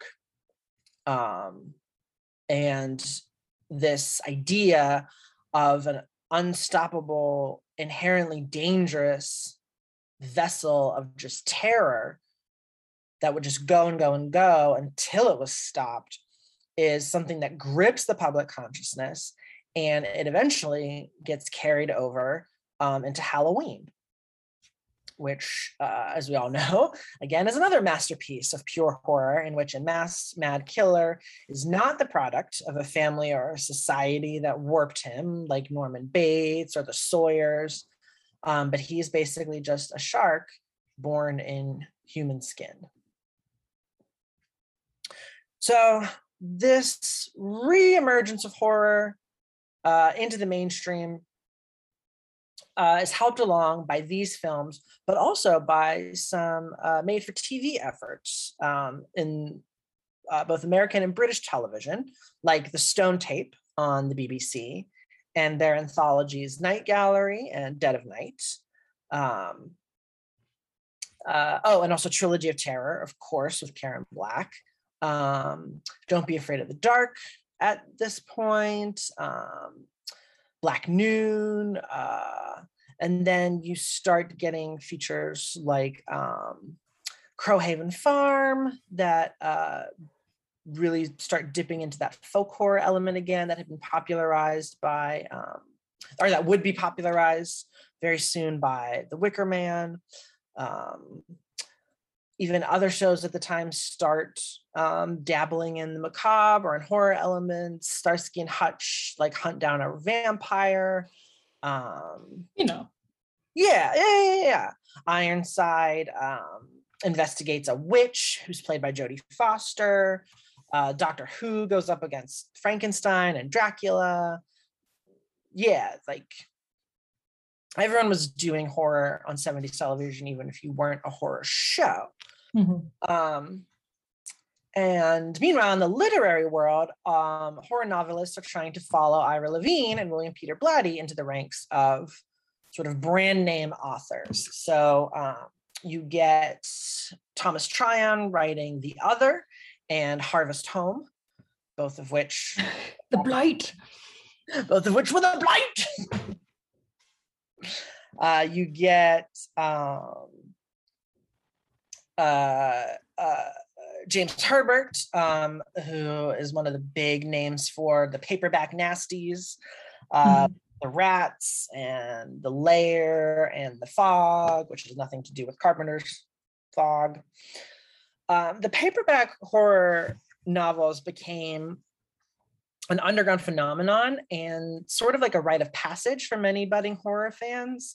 They would get like passed around playgrounds, um, and uh, you know, sort of like, "Ooh, have you read this like crazy ass thing yet? Oh, cool, then you can hang with us. Oh, you haven't? Like, fuck off." Um, but of course, the most important new writer um, who debuts in the nineteen seventies is Stephen King. Mm. Whose uh, nineteen seventy-four novel Carrie becomes an instant bestseller and creates the um, new subgenre of high school horror. Um, so Carrie is a smash uh, first novel for King, and then it's spectacularly filmed by Brian De Palma for his breakthrough film, um, which was a mainstream hit and an all over horror show with a Um, heartbreaking performance from Sissy Spacek in the title role. It's gratuitous, it's shocking, it's endearing, it's earnest. It has one of the best jump scares in movie history. Um, and it starts this wave of psychic and telekinetic horror, um, including De Palma's own The Fury, uh, Cronenberg's Scanners, Um, Patrick, The Sender, The Eyes of Laura Mars, um, Firestarter, also by King, is part of that. And so with Halloween following after Carrie, you get teenagers increasingly becoming the lead characters in horror films, and often teenagers that are marked for death. Um, De Palma has this, you know, approach to filmmaking that's sort of like very catch-all, and um, very typical of his generation of filmmakers, the so-called movie brats. Um, although it gets mostly, you know, the strategy is mostly used by like George Lucas and Steven Spielberg. Um, but Carrie exhibits this sort of like dream logic in the way it's made that influences like Suspiria and Inferno. Um, because, uh, you know, Argento had sort of been making like suspense thrillers and then gradually adding supernatural overtones until the late seventies, when he sort of goes like full fantastical um, with his Three Mothers trilogy. Uh, King, meanwhile, obviously follows up Carrie with Salem's Lot and The Shining, um, both of which get quickly adapted, um, with Salem's Lot being the first King project mounted for television and directed by Tobe Hooper, um, who was actually attempting to, as he put it, go straight after the backlash surrounding Texas Chainsaw Massacre in seventy-four, um, and everybody just shitting on that. Uh, and meanwhile, the Shining adaptation um, uh, kicks off the eighties with a vision um, from Uh, controversial visitor to the genre, Stanley Kubrick. Um, King obviously had lots still to go in the pipeline, and um, by the end of not the seventies, but the eighties, pretty much everybody with a track record in horror had filmed one of his stories. Um, and if not his, another literary adaptation. Um, Richard Matheson's Hell House um, gets adapted in nineteen seventy-three.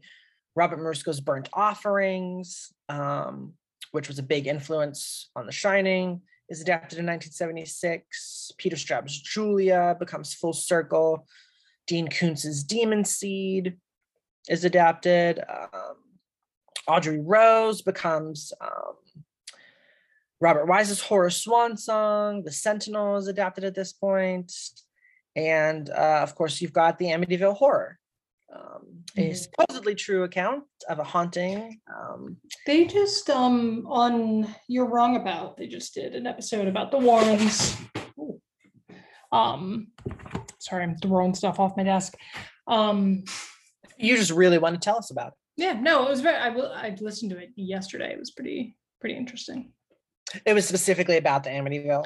Or... It was specific, well, it was about the Warrens in general, but they talked about Amityville. Um, But uh, yeah, and they talked about it in the context of the Conjuring films, um, because the guest was like very into the Conjuring films, but also like very aware of like the actual yeah. Warrens. The guest, well, it was um, oh, what's her name? She did uh, the Lolita podcast. Oh, I forget her name, um, but it's the most recent episode of You're Wrong About, Ed and Lorraine Warren. So yeah, people check that out if you're into that. Yeah, Amityville Horror, it's it's sort of, it's a middling film. It's it's actually not like all that good, but it's it's pretty commercially successful, um, and launched a massive franchise of made up sequels and prequels and whatnot. Yeah. Um, and so just as the seventies um, start with a boom with Night of the Dead, they the decade kind of ends with another boom, um, thanks to Romero's sequel, Dawn of the Dead. Um, and so where Night of the Living Dead is very much informed by Vietnam and the counterculture, Dawn of the Dead is about conformism and consumerism and American selfishness.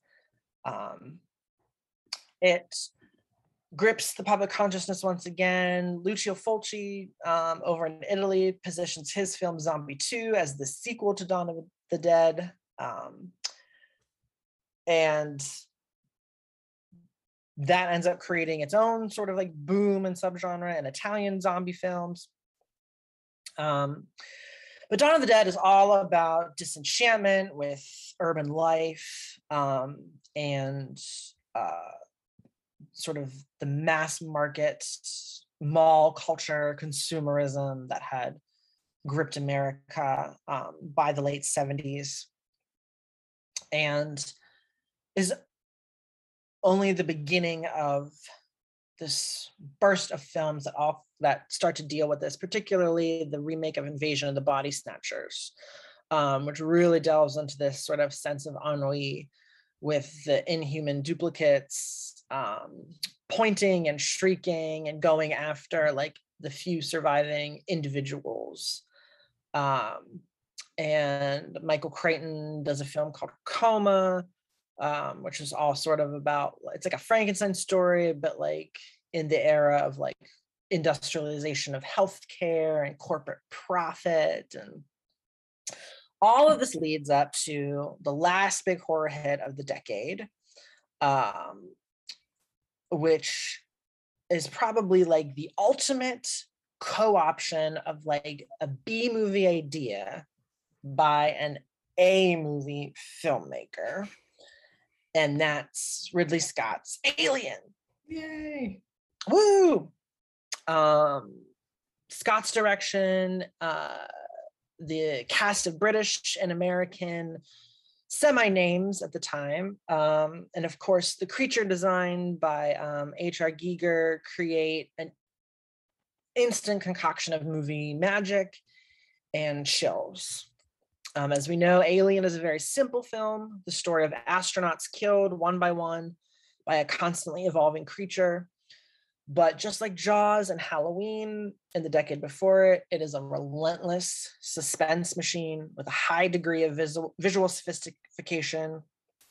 And it benefits, um, as with more and more successful Hollywood horror, from a very good ad campaign, um, which coined the phrase that was on everybody's lips at the turn of the decade: in space, no one can hear you scream. Um, and of course, it gives us um, one of the strongest final girls and horror action heroines of all time in the character of Ellen Ripley, played by the great Sigourney Weaver. Ooh. Ooh. Who, in our um, Ladies Who Crunch tournament, went, went really far, right? Yeah. Yeah. That was always, it was a very... Um... surprising tournament. It was a surprising tournament. I remember she had a matchup at one point against Sarah Connor. Yes.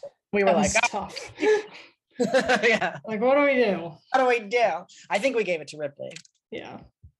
But um, anyway, so uh, let's talk the nineteen eighties, yeah? Yeah. Yeah. Oh, okay. So, so I can pee.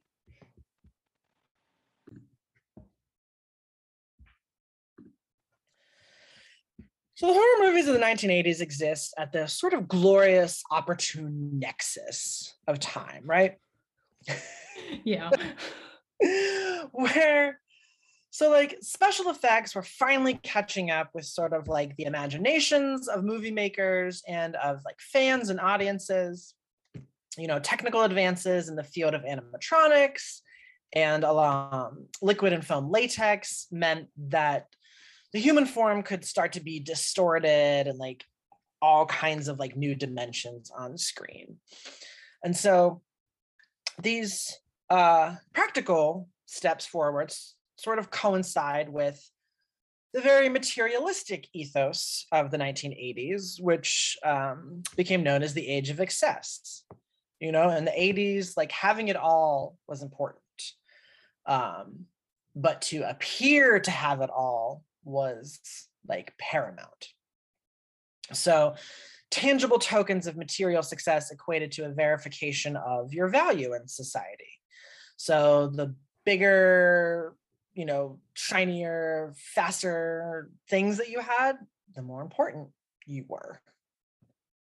So in the same way, the horror movies of the nineteen eighties were all about getting up close and personal and showing off with splashy, in-your-face special effects um, that previous practitioners of the art probably only dreamed about.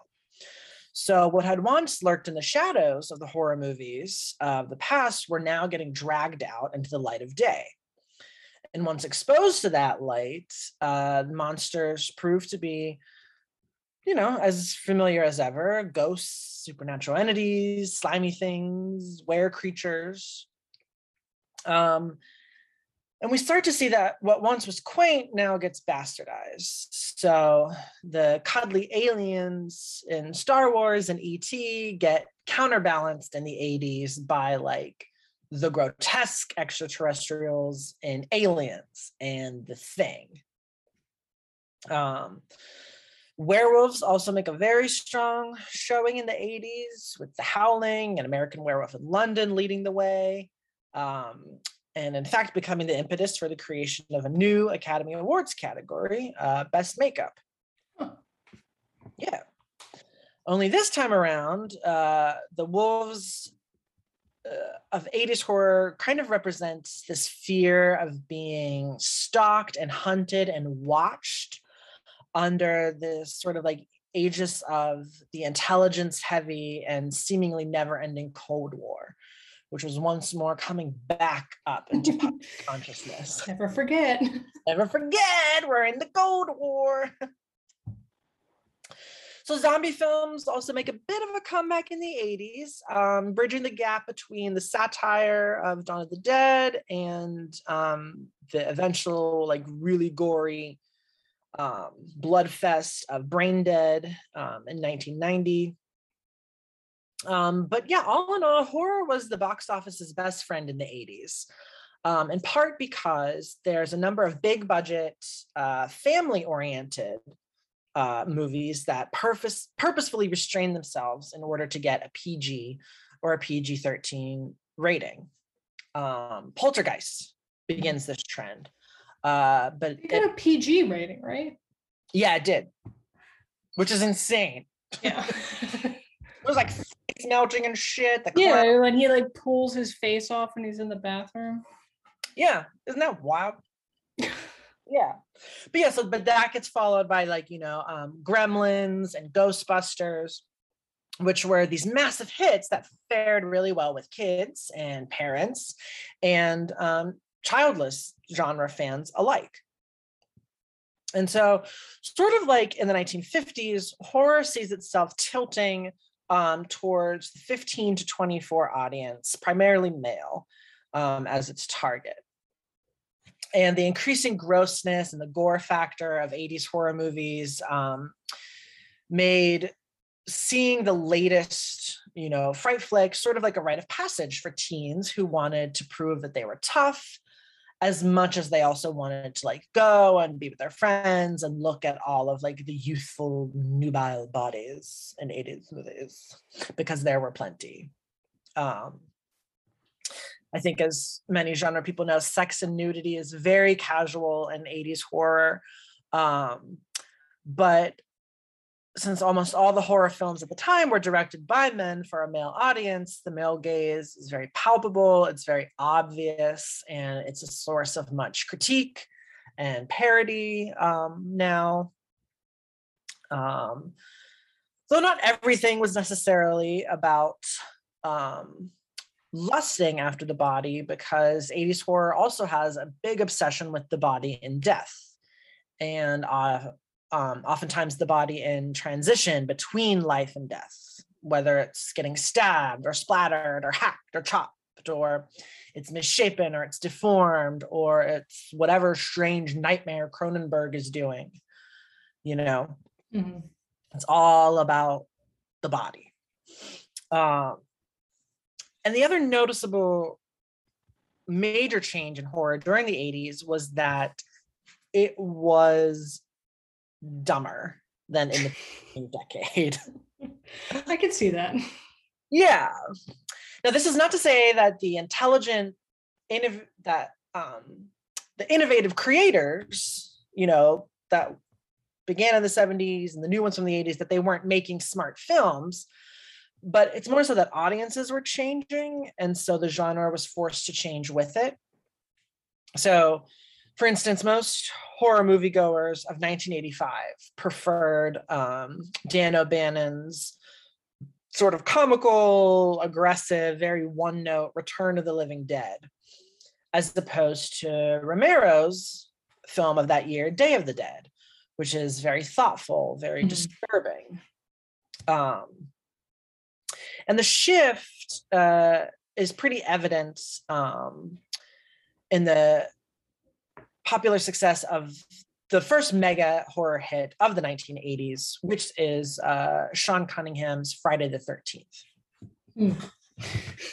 My favorite thing in that movie is like, once you know and you're watching it, and it's like, oh, like Missus Voorhees just tossed that grown man's body through the window for like the vibes.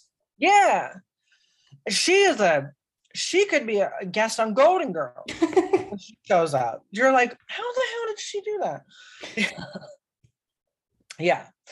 So uh Cunningham had uh produced Last House on the Left with mm-hmm. uh Wes Craven, and Craven had helped him uh edit Friday the thirteenth, um which was modeled on um Mario Bava's Bay of Blood and obviously John Carpenter's Halloween, with a mix of campfire tales, uh, of murdered counselors, and sort of the body counting plot element uh, that Alien had had made popular. Um, but of course, the other ingredient of the film's success was the effects works of Tom Savini, who had um, arrived at Crystal Lake fresh from the Monroeville Mall, where he had worked on Dawn of the Dead. And so really, if anybody became a star off of Friday the thirteenth, it was Savini. Um, horror-themed publications uh, started furthering this trend by dedicating pages and pages to the special effects makeup and focusing less on writing and direction. So that by the end of the decade, the genre was sort of empty of meaningful content and was overflowing with effects. It was almost just like, well, the magazines are focusing on focusing on this. This seems to be what audiences want. So let's funnel our effort into the effects and let the writing, you know, slip a little bit. Mm-hmm. Um, so the eighties also see the slow coming together of a loosely organized community of horror fans, you know, um, a group of folks who enjoy swapping titles, having watch parties, arguing about the way their favorite movies were going. Um, they read the growing library of books that start dissecting the genre, and uh, as well as uh, new industry magazines like Fangoria and Cinefantastique. I start going to horror film festivals like Shock Around the Clock, Dead by Dawn, and Black Sunday. There's a lot of trading of merchandise. Uh, fanzines start popping up around this time, like Sleazoid Express and the Gore Gazette. And so there's this deep sense of camaraderie at these events and among the community, as it's this fandom born out of adversity, particularly in the U K, because horror movies start coming under very concentrated, very concerning attack during the nineteen eighties. Mm-hmm. Um, the so-called video nasties, uh, tabloid scandal in the wake of the introduction of the widespread video player, which itself greatly affects the production and consumption of horror movies, leads to this massive increase in censorship, so that anybody who wanted to watch The Driller Killer or Cannibal Ferox or The Evil Dead would have found themselves really hard-pressed to get a copy. Um, in fact, some people were even sent to jail for owning or selling horror films. Hmm. And their, um, or they had their collections uh, seized by the police. So obviously, in the grand scheme of things, this is a minor form of um, oppression, certainly, but it was a symptom of the way that things were going in the nineteen eighties. Um, Horror comics had undergone a similar kind of attack in the nineteen fifties, um, being blamed for real life violence, and essentially got like wiped off the map. Um, luckily, horror films were able to carry on through the barrage of the nineteen eighties, but in order to do so, their response was to become a bit more lightweight, not necessarily like in terms of gore or violence, but just becoming sort of like more disposable, less personal, mm-hmm. you know, just copycats of each other. Mm-hmm. So the runaway success of Friday the thirteenth led to horror becoming packed with psychopaths murdering teenagers. Um, by the end of the nineteen eighties, over one hundred different slashers had been produced, um including all of the or not all of but most of the um Friday and Halloween sequels, which solidify the conventions of the subgenre as formulaic. Um in nineteen eighty alone, like just after Friday the thirteenth comes out, you get Bloody Birthday, The Boogeyman, The Burning, Don't Answer the Phone, Don't Go in the House, Dress to Kill, Fade to Black, Happy Birthday to Me, He Knows You're Alone, Home Sweet Home, Just Before Dawn, Madman, Maniac, Motel Hell, Night School, New Year's Evil, Phobia, Prom Night, Silent Scream, and Christmas Evil. If only I had a camcorder in the nineteen eighties. Mm-hmm. Seems like it wasn't that difficult to make slasher films in the eighties. No, and that's in one year. If you, could you imagine if we had that many theatrical slashers now in one year? Yeah. So, um... and even within one year, like the slasher subcategories start to form, right? You've got like the slashers on campus or psychos in the woods, the holiday themed ones, the ones in the attic, the cannibal ones, supernatural ones, the ones with gimmicks, the ones with masks, the classy ones, the, the whodunit ones, like they all start popping up. And in spite of all of these approaches, um, the upshot was that at last, basically, horror movie production kind of got to that level of conveyor belt, like cookie cutter sameness that like Westerns had had in the thirties and forties. And so there wasn't a lack of content for uh, horror fans out there because they could just be produced so quickly. Um, and most traces of originality just got stamped out as the slasher cycle continued. Um, if there were any sort of new elements that got added, uh, it was usually some sort of novelty weapon, um, like the miner's pick in My Bloody Valentine, or with like overall gimmicks for the film itself, like um, like the miner's three D craze, like Friday the thirteenth Part Three. So, despite all of this, uh, auteur-driven horror was not completely dead. Um, you still got stuff like John Carpenter's The Fog and Romero's Creepshow, Larry Cohen's Q, The Winged Servant, um, David Cronenberg's Videodrome. These all stand out among the largely interchangeable slashers. Um, but these filmmakers start to see their careers sort of seesaw throughout the decade. Uh, all of them play it safe at one point and do a Stephen King adaptation or two.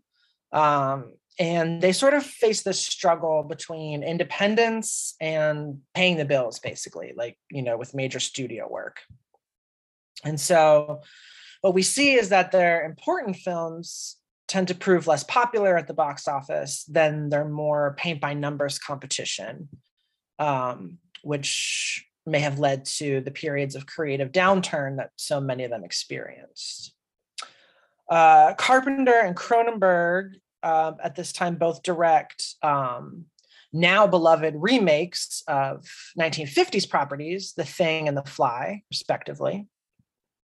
Um, Tobe Hooper makes uh, one slasherish movie, The Funhouse, in nineteen eighty-one, um, and is credited as the director of Poltergeist.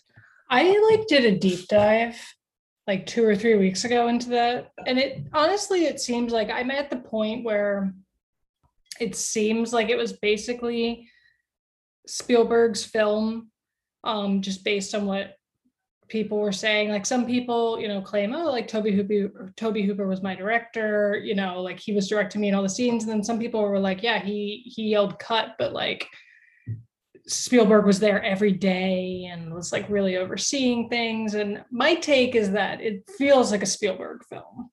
It really does feel like a Spielberg film. Like it doesn't feel like a Hooper film at all.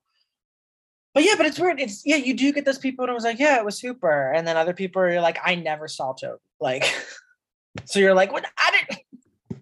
What is the truth? Yeah, like um, Zelda. Um, I get confused with like the. the American Dad, yeah. like name, uh, Zelda Rubinstein.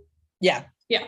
Um, as opposed to Ruba Zelbenstein or whatever it is. But she is one of the ones who's like, oh yeah, Tobe Hooper was my director. And then like, you know, like another person is like, I never saw him or he was drunk the whole time. Well, yeah, no, it was Steven, but yeah, yeah. And you're just like, ah, ah. uh, but yeah he yeah so he's the credited director, um though, you know, of course Spielberg is widely seen to be the film's true auteur. It's still unclear to this day. Hooper um eventually goes over to Cannon Films and he makes um the very messy Texas Chainsaw Massacre two. He does a couple sci-fi flops um before he slides back into T V pilots and direct video.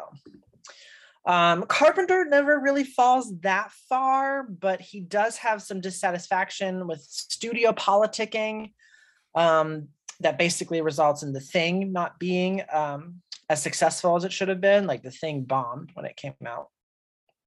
Um, and so he tra- starts to choose smaller projects for the rest of the eighties. Um, but I mean, like good, good results though. He does Prince of Darkness. He does They Live. Um, and then after The Fly, Cronenberg really carves out his niche. Um, he does Dead Ringers, which is one of his most disturbing mo- movies. And then he um, starts doing adaptations of like weird literary material that nobody else had ever heard of. Um, Cohen's pretty prolific throughout the eighties. He's one of the first filmmakers to really realize the potential of direct-to-video, um, especially for B movies. So he makes um, both good and bad movies sort of geared towards that. Um, and Romero has it the, the toughest. He like struggles throughout the decade to get anything made. Um, meanwhile, our good buddy Wes Craven Uh, begins the decade on shaky ground with his demonic slasher Deadly Blessing and his um, comic book monster movie Swamp Thing. And then he like loses it entirely with The Hills Have Eyes Part Two, which is not good. And then um, something happens where he is able to um, come back, and that is when he revives the already played out slasher film formula with his franchise founding, uh, very genuine, very revisionary uh, breakout hit, uh, A Nightmare on Elm Street. Mm-hmm. Woot, woot, woot. Uh, which is the first time he will do something like this, particularly for the slasher genre. He will later revive it um, with Scream, um, almost a decade after this. Um, so Nightmare on Elm Street, of course, is a big deal. Um, it takes a pretty original idea, you know, a ghost psycho stalking his victims in their dreams, um, puts it in the American small town, like very reminiscent of Stephen King. Um, and it tackles American ills, basically. Um, Another important thing about Nightmare is that, in contrast to most slashers of the decade, the Elm Street kids are not these like vapid, idiotic teenagers. Um, they're smart. They catch on to what's happening early.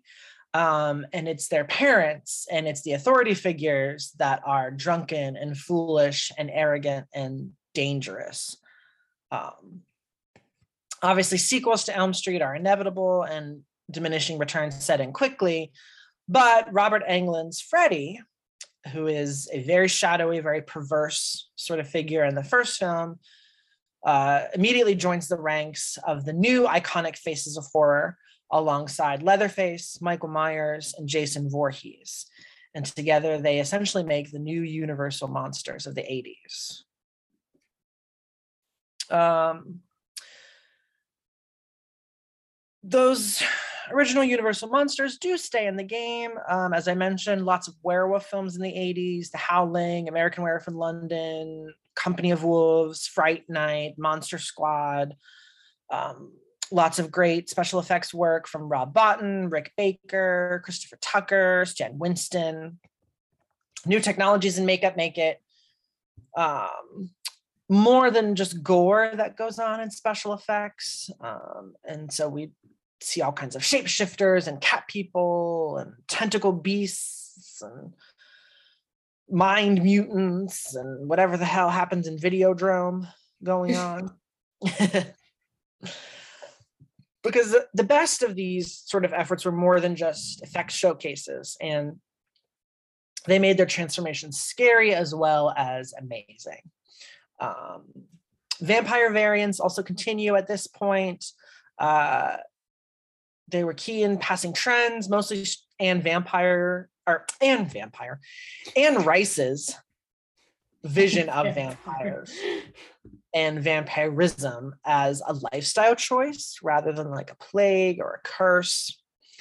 Uh, you get like pop singers like David Bowie and Grace Jones showing up in these sort of films. And so there's sort of like this like gloomy romantic uh edge to, you know, movies like The Hunger and The Lost Boys and um, Near Dark have this like punk rock glam to their vampires. And um, of course, new creatives were popping up in the eighties. Um, among the new class was Sam Raimi uh, with The Evil Dead, Stuart Gordon with Reanimator, and Clive Barker with Hellraiser. Um, all of their debuts are very um, well-regarded and sort of cultish, um, even though they're not, not all of them are successful at the time, particularly Evil Dead. Um, they showcase a bleak sense of humor, lots of physical shock, a tendency to use sexual situations as a trigger for gross out set pieces like the tree rape or um, skinless makeout in Hellraiser, or the um, cunnilingus sequence in Reanimator with the severed head. Um, this is all their like very dangerous material, very risky material that gets made by these um, filmmakers, but for better or worse, it works, and it changes um, the rest of the genre in the eighties. Uh, Barker is probably the most extreme of the, the new class of horror filmmakers that shows up in the eighties. Um, he does a lot of odd physical juxtapositions in his films, um, very similar to Lucio Fulci, who's doing uh, films like City of the Living Dead and The Beyond at this point. Um, lots of people try to replicate this style, but most of them fail, um, with like a few exceptions, like Basket Case. Um, the trend doesn't last too long, though.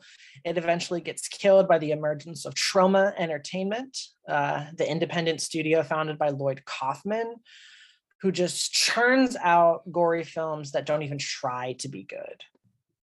Um, they, I mean, they really don't. Um, mm-hmm. But even they get their admirers and their defenders. Um, the Toxic Avenger and Class of Nukem High have become cult classics for that reason. Um, trauma films are very juvenile, very misogynist, very homophobic, very smug. Um, they're just very contemptible films. I, I don't like watching or talking about them. Okay. Yeah. Uh, but Evil Dead and Reanimator and Hellraiser end up thriving on the festival circuit and on video, even though they're losing money to the more family-friendly films, you know, like House and The Gate and Child's Play. Um, because the eighties sees the first wave of these films directed specifically to bypass theatrical release and distribute solely on video. This was partly a workaround for the video nasties uh, ban in the U K for, you know, those extreme horror films like Last House on the Left and Texas Chainsaw.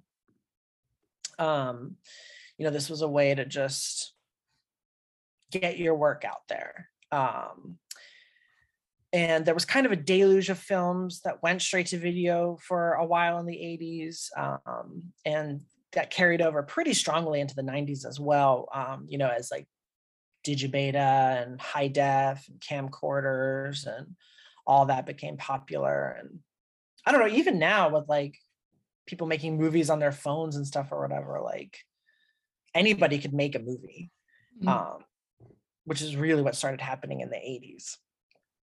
So um, that phenomenon sort of begins uh, en masse in the eighties with people inspired by like Troma and Um, Empire Productions sort of being like, okay, let's grab a camera and let's go out to the barn, let's film a quickie and then sell it to some sort of like amateur distributor. Um, and that's sort of like the rise of the D T V uh, horror films, um, which there are still like um, really important and interesting D T V horror films that get made. But when it started, there were just a wealth of really bad um, ones. Uh, one exception, though, probably was um, John McNaughton's Henry, Portrait of a Serial Killer, that ended up really suffering from this trend because um, it was not wide, widely seen until the nineties. Um, but it was one of these sort of like very low budget, just make them wherever sort of features. Um, this is also on the other end of the spectrum where we start seeing art house horror emerge. Um, These films, which are now regarded as resident and memorable, really struggled to uh, gain traction at the time that they were released. Things like Michael Mann's The Keep and Manhunter flopped at the box office and wouldn't be considered as influential for some years. Pedro Almodovar's Matador uh, raised eyebrows when it opened with um, the masturbation scene. Uh, Peter Greenaway's The Cook, the Thief, His Wife, and His Lover, which was like a Poe, Jacobean revenge thing, was very underappreciated at the time.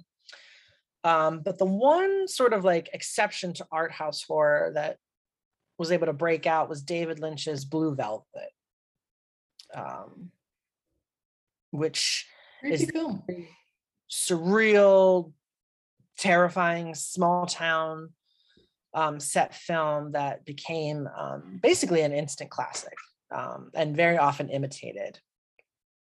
But for all of Blue Velvet's success, it didn't really change the mind of like the big studios. Like they still wanted um, properties that they knew were going to be profitable, profitable, which basically just meant Stephen King adaptations.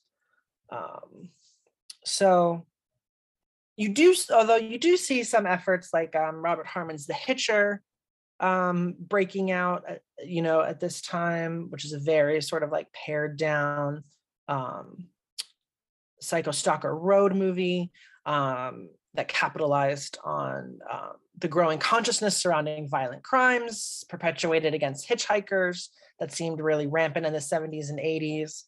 Um, of course, the movie twists the tale and it's the motorist who's in danger, not the hitchhiker. Um, Stepfather also makes an impression at this time and is seen as a meditation on family values, you know, in the era of Reagan and Thatcher. Um, you know, Terry O'Quinn is playing this like very troubled, psychotic, middle-class father who snaps when, you know, his family can't conform to this Reagan-esque ideal of like Norman Rockwell family perfection. Um, and actually also Beetlejuice, um, which sort of flips the script of the ghost story. It's like a reverse ghost story um, where the the nice ghosties try to get um, Beetlejuice to drive the mean people out of their haunted house.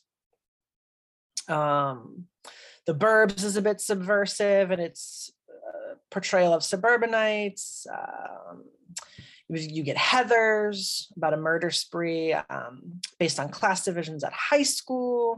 Um, so there were still some some interesting work that was being done, but most of this um, was overshadowed by um, the glut of sequels and the sort of paint-by-numbers slasher films, like Wes Craven's Serpent and the Rainbow gets lost at this time, along with another of Umber. Another number of voodoo set films. Um, probably the um, most commercially successful film, not quite a horror film, but with horror elements of um, the late eighties was Fatal Attraction. Mm-hmm. Yeah. So um, this sort of like conservative social drama, lots of uh, very paranoid misogyny going on in that movie, but that very much hit on like that desperate mood of society and sort of predicted how much horror was gonna take a downturn in the early nineties as the thriller comes to prominence. Um, and the genre almost destroys itself before its meta-based revival um, in the mid nineties, which, you know, Mm-hmm. we all know why that comes about. So let's talk about the nineties, shall we? Yes, we shall. Um, so in the nineties, you and I show up on the scene and everything is great. and cut, yeah. and cut and print. Uh, no, but yeah, so the nineties, right? Um, in the nineteen nineties, all of the creepy masks and the blood and the half-naked co-ed, co-eds that had really defined horror in the nineteen eighties were wearing very thin. The overindulgence of the age of excess was leading people to get really sick of the genre, and horror, you know, was almost killed off entirely. Um, much like in the nineteen forties, the repetition and the over-sequelization meant that um, the monsters that had been introduced in the late seventies and the early eighties were now relics of their former selves. Um, once terrifying, they now elicited laughs, either through ham-fisted wisecracking or their relentless returning from the dead to stab and slash again and again and again. Um, Freddy, Jason, Michael, Pinhead, Chucky, all the rest of them had become dry. They were stale. And so horror was basically slinking back into the shadows um, in an effort to try and do something new. So what we see in the nineties is that um, much like every other decade, horror starts to draw on contemporary fears um, to create good fiction. Uh, you had the first Gulf War and the recession of nineteen ninety that really set the cultural tone at the beginning of the decade. Um, the negative consequences of regulation and unchecked capitalism were beginning to show their effects. Uh, though a small elite had managed to profit from the greed is good mantra of the eighties, many of them were left, many others were left worse off, and it was going to be some time before people realized just how badly uh, worse off they were.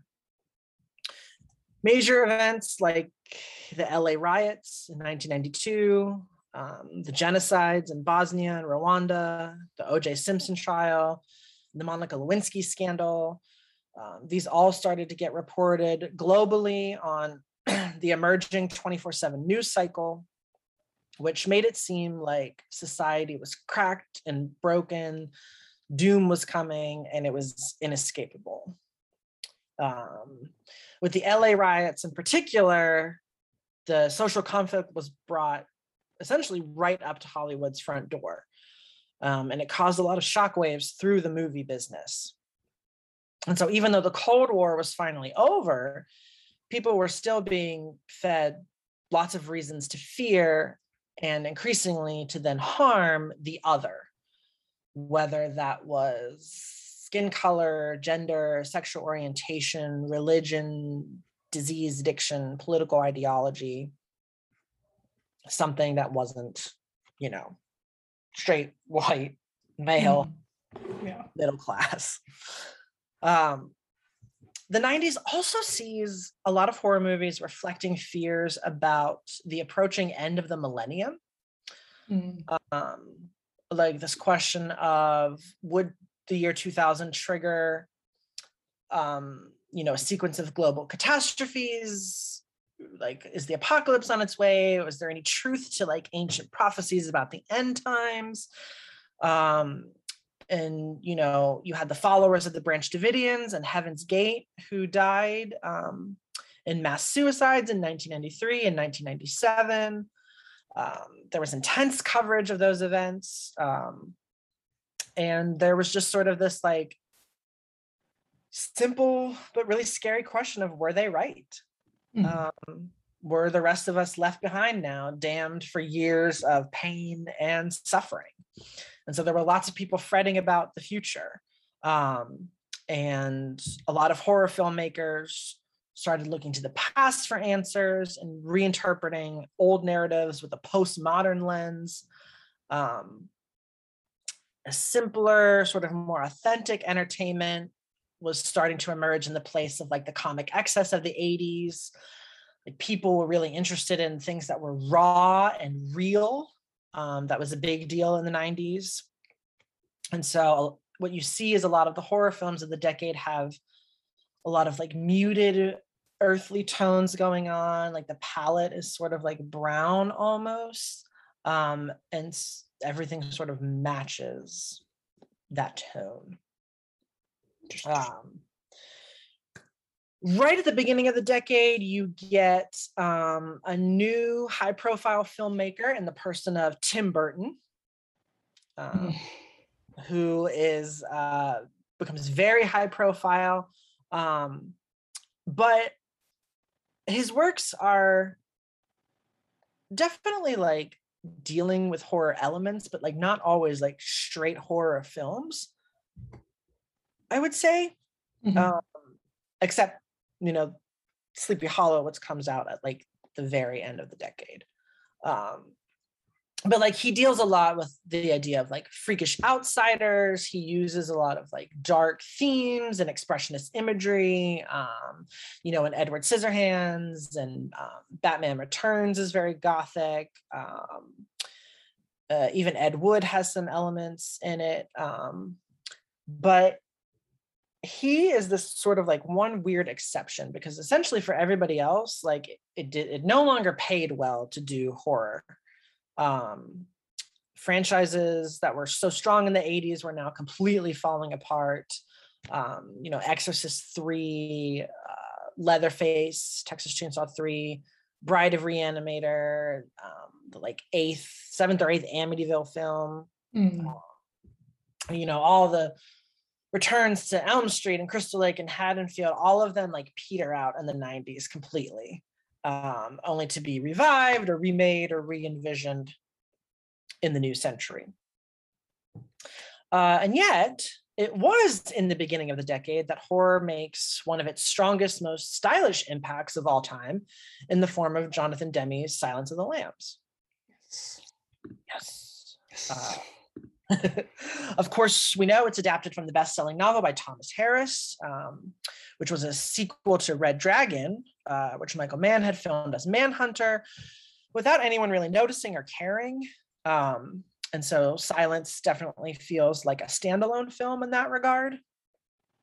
Mm-hmm. Um, yeah. And of course, we know it becomes the first horror movie to not only win Best Picture, but to sweep all of the big five categories at the Academy Awards. Um, and the topic of serial killing was not new to horror, obviously. Um, even, you know, Dracula and um, Mister Hyde are technically serial murderers, um, and Jack the Ripper is used a ton. Um, plus, you know, Norman Bates, Michael Myers, all of those slashers. Um, But the term serial killer was never used to apply to any of those characters, really, um, though it was becoming a more widespread cultural term in the eighties, um, and one that films were getting, beginning to tackle in a more clinical, realistic manner. Uh, Henry, Portrait of a Serial Killer, is a big part of that, um, which is an eighties film, but of course wasn't, you know, paid much attention to until the nineties. So Silence of the Lambs is the first film that co-opts the, the serial killer, um, as found in the police procedurals, with this sort of like inside the mind of a psychopath drama, to mix all that together and create a horror film. Um, and one of the big takeaways is basically that with this film, Demme proves that a horror movie could be a matter of treatment just as much as a matter of subject. Mm-hmm. Um, and of course, the film also gives us Hannibal Lecter, as played by the great Anthony Hopkins, um, who is a character that um, basically became the boogeyman of the nineteen nineties. He's cultured, he's a psychiatrist, he's a cannibal, um, he is leaps and bounds away from the real life idea of a serial killer, because he's witty and he's sensitive and he's charismatic, but of course he's also very, very dangerous. Um, Hopkins goes on to reprise the role uh, in Ridley Scott's Hannibal and Brett Ratner's Red Dragon, um, but as the the series goes on, Lecter becomes less of an uncontrollable psychotic and more of like a vigilante almost. Mm-hmm. Like only like killing and eating like the free range rude. Free range rude. Yeah. Not my term, but a good term. Yes.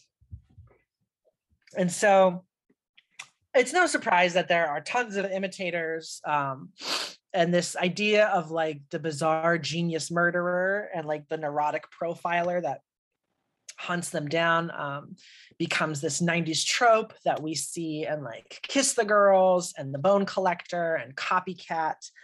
Um, David Fincher's Seven comes from this tradition, but it holds water on its own strengths.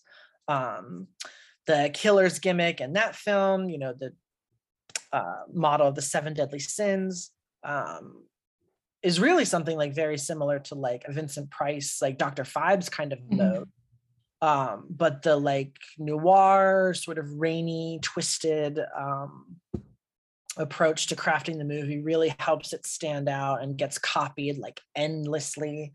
Um, the credit sequence to Seven in particular, um, which is a montage of like diary entries and classical paintings and crime scene photos, has been done to death by like shows and movies. Like everything from um, Buffy the Vampire Slayer to Mindhunter mm-hmm. has used that uh, style. Um, Hopkins moves from Hannibal Lecter to uh, play um, an older horror uh, character, um, Doctor Van Helsing, in Francis Ford Coppola's Bram Stoker's Dracula. Um, what a strange film. A very strange film, but probably one of the most significant Gothic revivals. Mm-hmm. Um, it heavily promoted itself on being very faithful, faithful to the text. Um, I mean, it's right there in the title, but it does rework the story in a lot of ways that Stoker probably would have found a bit ridiculous. um, you know, we have our Count played by Gary Oldman, Um, who is trying to reunite with the reincarnation of his lost love, Winona Ryder. Uh, and though this movie doesn't quite blow anybody out of the water, um, it does open the door for a number of other big budget Gothic revival um, horror romances in the nineteen nineties, like uh, Anne Rice's long in development Interview with the Vampire, Um, which makes it onto the big screen in nineteen ninety-four with Brad Pitt and Tom Cruise.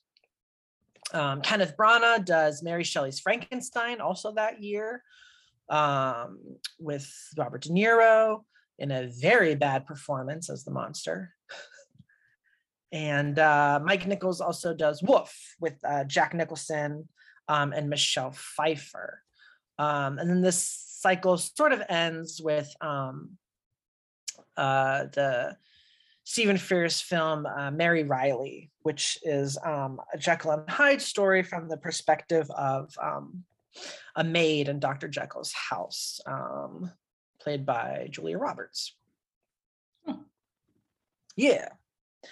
Um, so the old art- auteurs um, are still struggling throughout most of the nineties. Um, Romero and Argento team up to do Two Evil Eyes.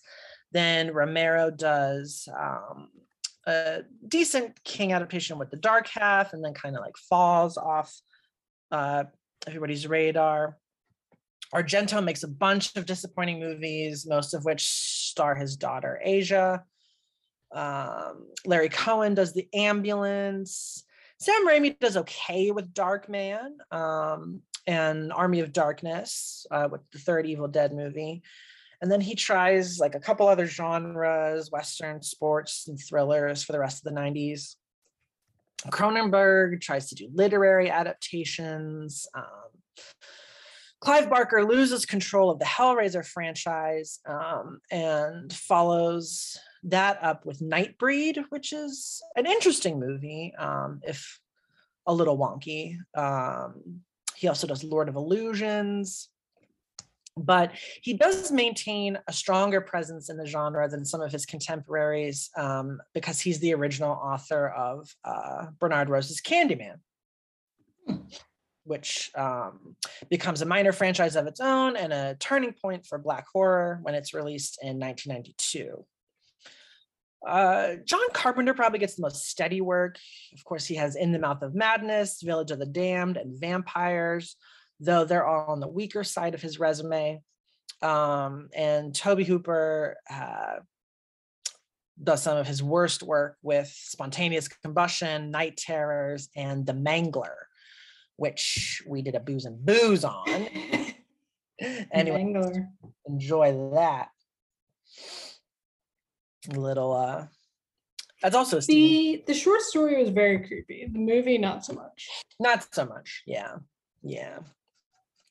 Uh, and De Palma pretty much moves away from the genre entirely. This is when he starts moving into like um, mainstream studio stuff. It's Bonfire of the Vanities, Carlito's Way, uh, Mission Impossible, all that. Uh, but David Lynch um, has a pretty interesting decade in the nineties. Um, somewhat iffy commercially, but he maintains his reputation as being on the cutting edge of weirdness. Um, uh, Twin Peaks, his ambitious T V series co-created with Mark Frost, obviously starts as small town melodrama, uh, quirky comedy, it's a murder mystery, it's psycho horror, and then by the end of it, it's this quasi Lovecraftian terror nightmare. Yeah. um, aided, of course, by uh, the boogeyman Bob and this sort of like melding of the supernatural with the lives of this very peculiar, isolated uh, logging town.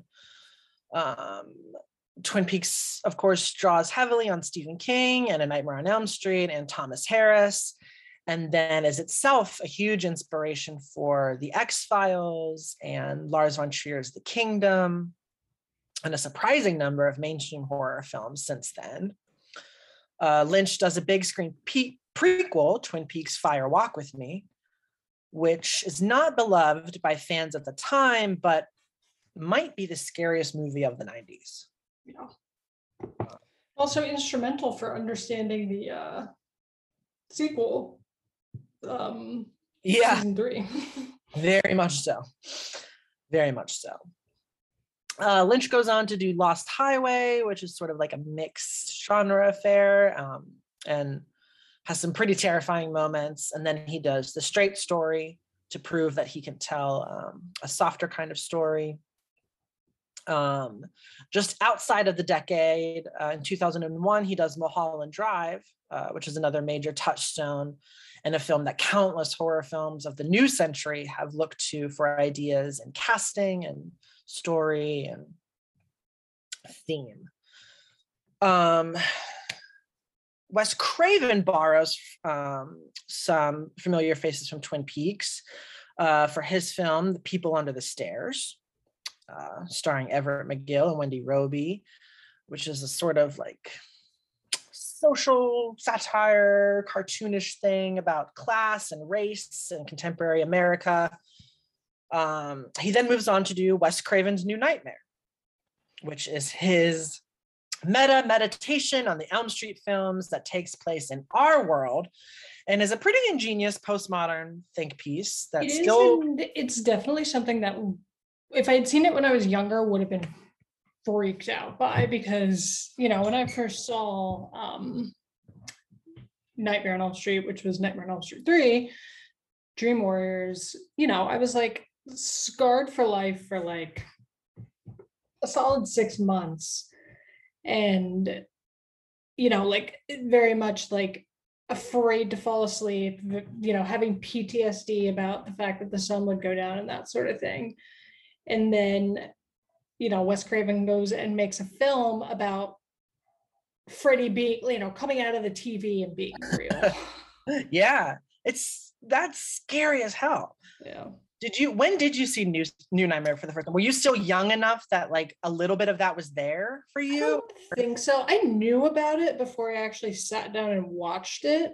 Um, I was definitely older when I when I saw it, but I I, I knew about the concept um, much sooner than I actually decided to give it a watch, I think, and yeah. you know waited because of yeah because of that.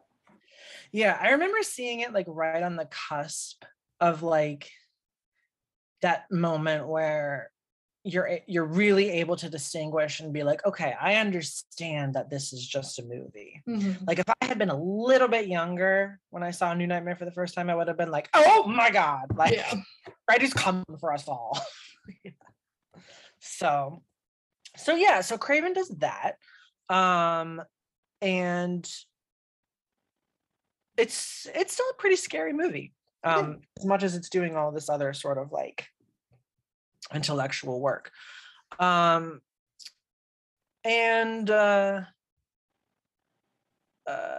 it doesn't do well with audiences, actually. Um, neither does People Under the Stairs. They're not interested in this sort of like reflection, these sort of like postmodern engagements with higher. It's still, maybe it's a holdover from the eighties, but um, they don't work. Uh, they prefer his film Vampire in Brooklyn from ninety-five, which um, was basically just an excuse for Eddie Murphy to play a goofy vampire, um, and is fairly empty as a film.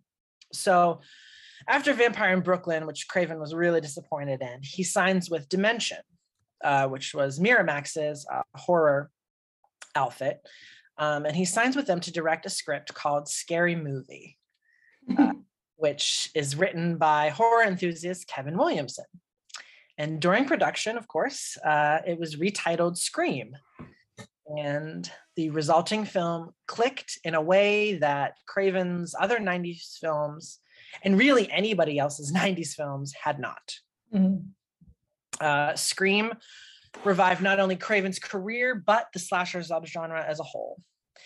Uh, it was postmodern, but it was far more approachable uh, to audiences than New Nightmare, and had a real feel for that sort of callous hipness of nineties American teens.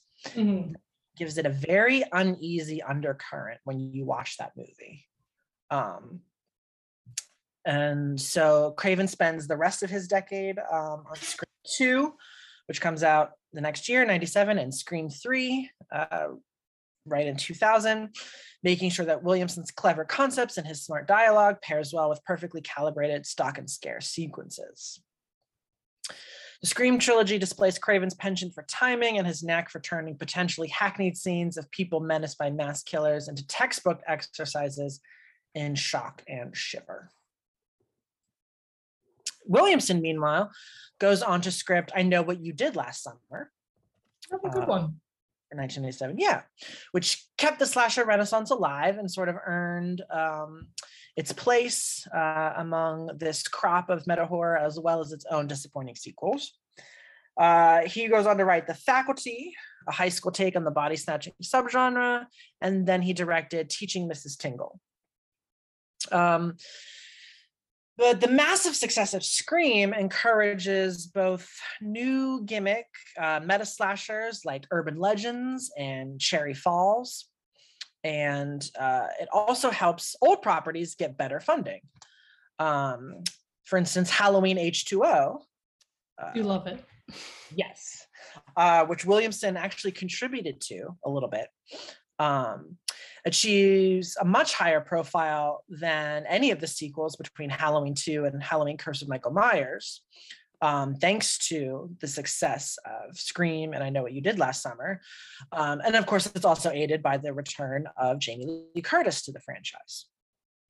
Um, Williamson's writing style is very catchy. It's very smart, uh, similar to his contemporary Joss Whedon, who had written the run-of-the-mill um, teen horror comedy Buffy the Vampire Slayer in nineteen ninety-two. Um, but uh, somehow Whedon, though that movie didn't do all that well, is able to relaunch the story as a long-running, successful T V series starring Sarah Michelle Gellar, who... Very different tones between them, I think, contributed yeah. to that. Um, the film wasn't allowed to be really as meta as the T V show was. Yeah. Well, and also helpful, I think, by casting her, mm-hmm. um, you know, because she uh, was also um, uh, on the scene because she plays a victim uh, in Scream two and I Know What You Did Last Summer. Mm-hmm. Um, and so Buffy, which runs from ninety-seven to two thousand three, um, does quite well. It spins off a, a vampire detective series, Angel.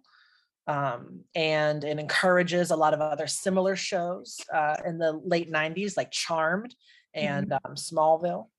Mm-hmm. Eventually Supernatural in the early two thousands. Yeah, Supernatural. I was just, yep.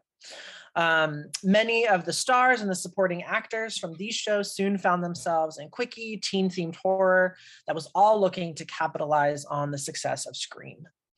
Um, And The Faculty, um, which Williamson wrote, was directed by Robert Rodriguez, um, who did another um, uh, script, horror script from the nineties, um, from a hot name in From Dusk Till Dawn, which is a road movie vampire film that I quite like, uh, that was uh, written by Quentin Tarantino. Um, and it was originally supposed to be in the Tales from the Crypt film series, uh, as was Peter Jackson's The Frighteners, uh, which came out in nineteen ninety-six. Um, so the nineties sees a big influx of these sort of what are called the video store clerk horror filmmakers, right? Mm-hmm. Many of them who imitated Tarantino's style and wanted to honor the uh, horror films that they had grown up with. Uh, Peter Jackson comes on the scene with Bad Taste. He pays homage to the splatter style with Brain Dead, Dead Alive, um, his zombie comedy film, um, which has Have a- Have you seen it? It's nuts. It is nuts. uh, and he goes to the extreme. Yeah. Which is odd in light of his later, like, Tolkien power. Right, right. Implement Oscar A-lister life. Yeah. Um, uh, also, uh, in this crop of filmmakers, uh, Guillermo del Toro um, goes, he does Kronos in nineteen ninety-three, which is like a Spanish language um, vampire film, very unusual. Um, and he does Mimic in nineteen ninety-seven, um, his giant bug film. Mm-hmm. Um, and similar to Sam Raimi, these nineties directors, they waffle between big budget studio fare and like more down and dirty projects, but they solidify their reputations as being um, able to handle like one hundred million dollars spectacles um, uh, with an eye on box office records and or potentially uh, Academy Gold. Hmm. Um, so as the countdown, the to the millennium really starts to crank up in the late nineties. I don't know how much of that you remember because you're you're two years younger than me, right? Yeah, I mean, I didn't really rem- like I wasn't really super aware of like the encroaching millennium until it was like time. Okay. And then people were like trying to explain to me like what that meant. Yeah. I I remember people getting like nervous about that, mm-hmm. like like around like late ninety-eight, mm-hmm. and like I remember that being like a thing, and it was starting to be like talked about, yeah. and like definitely all throughout nineteen ninety-nine, mm-hmm. um, being like, what the, like should I be nervous? Like, um, yeah, so it's definitely a thing, and that brings with it obviously this cultural thought of the end of all things, and you can't really talk about that idea without talking about religion. So um, the potential apocalypse um, include like sees a revival of the alien invasion disaster subgenre of horror, which is in part uh, aided thanks to the blockbuster success of Independence Day, um, as well as Tim Burton's Mars Attacks. Um, so Michael Tolkien produces this very quiet, very creepy uh, little film, um, actually in the beginning of the nineties called The Rapture, um, which is a depiction and a criticism of the fundamentalist Christian version of the end times, or vision of the end times rather. Mm-hmm. Um, and then this leads to like a direct-to-video market that becomes like full of these kinds of films with like lots of character actors like in the lead roles, like uh Gary Busey, Casper Van Dien, Mister T. um yeah um they're all like going up against the Antichrist. Um movies like Apocalypse, The Omega Code, Left Behind. I are- never watched The Omega Code, but I did read the Wikipedia summary. It sounds I've never seen it either. I've seen clips of it. Seems ridiculous. Does. I have seen Left Behind. I have not seen Left Behind. I remember it freaking me out, like the concept of that when I was a kid. Yeah, because it's freaky as fuck. Yeah. Um. So yeah. So these start happening, you know, like the late eighties, ninety-eight, ninety-nine, uh, you know, two thousand. Um. And the tone of them is not really all that different from like um, the Exorcist sort of like knockoff, like Catholic counterparts um, from the seventies. And um, and it's interesting because like a lot of Catholic uh, um, versions of the end time films also start getting produced suddenly as the decade comes to a close. Like we start seeing movies like Stigmata, End of Days, mm-hmm. Bless the Child. Um, so like the devil becomes really hot again at the end of the nineties. Um, although by and large audiences were like, okay, but like we need some more tangible menaces, menaces. Um, and actually like a, a more sustained sort of like unusual kind of apocalypse is like a part of the finale of Fight Club, um, mm-hmm. which is like, you know, a rethink of Jekyll and Hyde basically for um, changing times in the nineties that reflects on like masculinity and identity and the idea of impulse and whatnot. So um, basically as the century starts to come to a close, three horror films become global cultural phenomenon. Um, out of Japan, we get Hideo Nakata's Ringu. Yeah.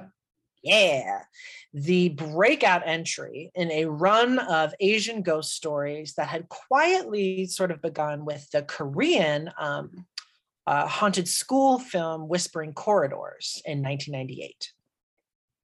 And uh, Ringu draws from a lot of classical uh, Eastern ghost stories of melancholy and um, lank-haired girl specters, but it sort of updates it, it gives it a fresh angle. Um, there's an urban legends sort of like lens to it, the cursed videotape that brings death and doom within a week to anyone who watches it. Um, it's a box office hit, but it does take a minute to connect internationally, um, but it will go on to become hugely influential, spawning several sequels and um, a pretty effective American remake in two thousand two. Um, Meanwhile, uh, in the States, another ghost story uh, takes the world by storm, which is M. Night Shyamalan's The Sixth Sense. Yeah. Yeah. Listen to our recent episode. Um, a subtle, affecting, genuinely scary peek behind the veil. Um, and of course, along with Fight Club, The Sixth Sense makes um, sort of an instant cliche out of the idea of the twist ending. Um, Shyamalan makes films on the same pattern in the new century with varying degrees of success, but none resonate as much with filmgoers as The Sixth Sense did. And of course, the third hit of the millennium's finale year was even more unexpected than either of those two. Uh, Edward Myrick and Daniel Sanchez's micro-budgeted, ingeniously marketed The Blair Witch Project. Woo! Uh, as we all know, it's a mockumentary with a keen sense of the unappealing way that people actually behave when faced with dire situations. Um, the film is noted for its atmosphere, which absolutely oozes dread, mm-hmm. um, accomplishing a great deal of terror while showing next to nothing, and for launching the found footage subgenre into a nigh unstoppable beast in the new millennium. Yes. Um, the Blair Witch Project has become a symbol of the shifting nature of the horror film and a harbinger of innovation and change that was to occur in the new century. Um, anything you want to say about the Blair Witch Project? I mean, if you get me started on it, we'll be here for a long time. Um, You're behaving. yeah. I... Uh... I can't, I, I probably mentioned it a few times on here about that book that I got um, from the showing, but. um, Oh yeah.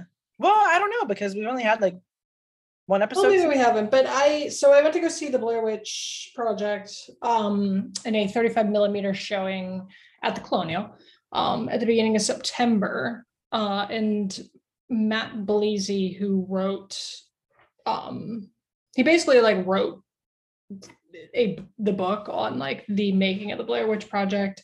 He right. runs the Blair Witch Experience, which is like this um out of Central P A. That's this um like he he takes people down into Maryland, where the woods where they filmed, and, you know, takes them camping and takes them to the places where they filmed.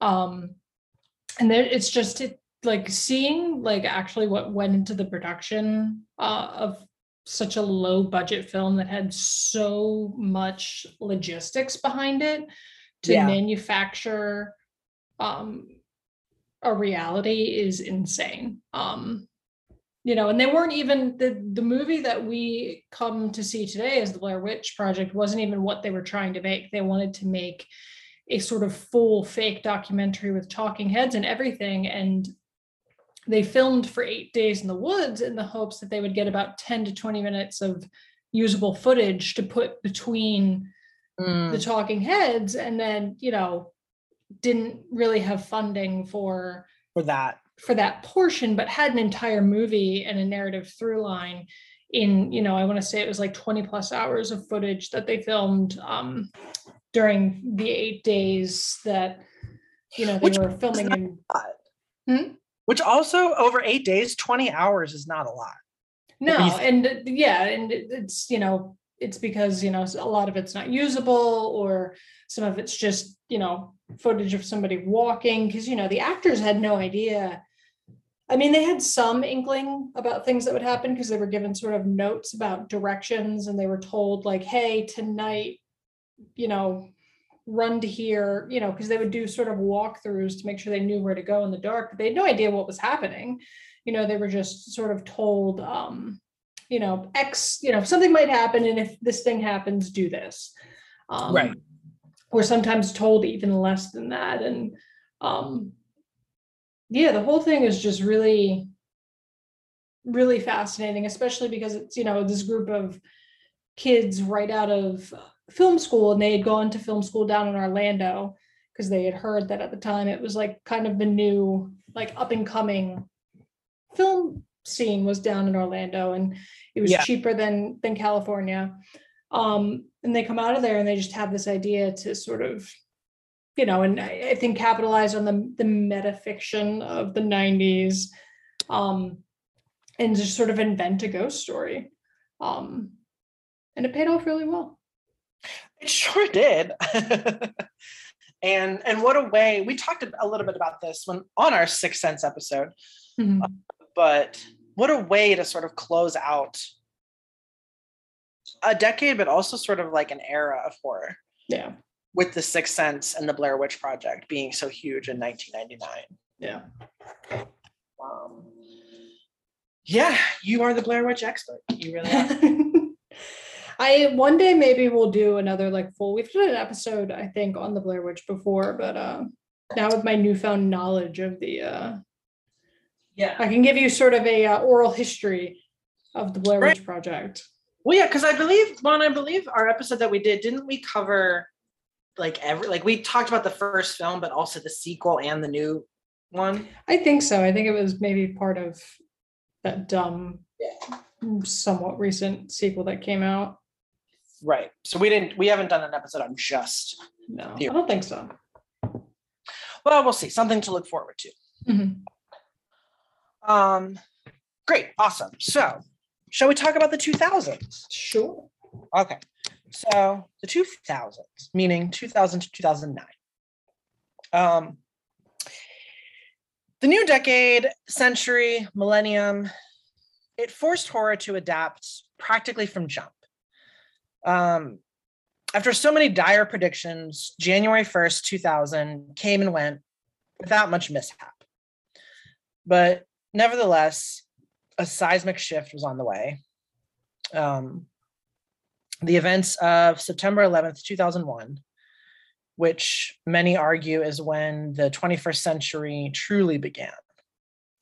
Um, nine eleven changed the global understanding of what it means to be afraid, and it set the cultural agenda for the following decade, if not longer. And horror movies at the time quickly began to reflect that new cruelty.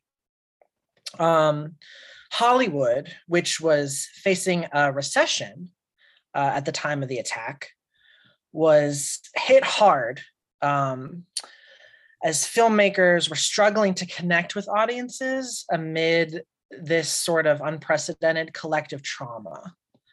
Um, anyone who was trying to sell a horror film in the autumn of two thousand one, um, as George Romero was with Land of the Dead, got the door slammed in their face. Mm-hmm. Um, everybody wanted to make warm, fuzzy movies with uplifting and encouraging messages.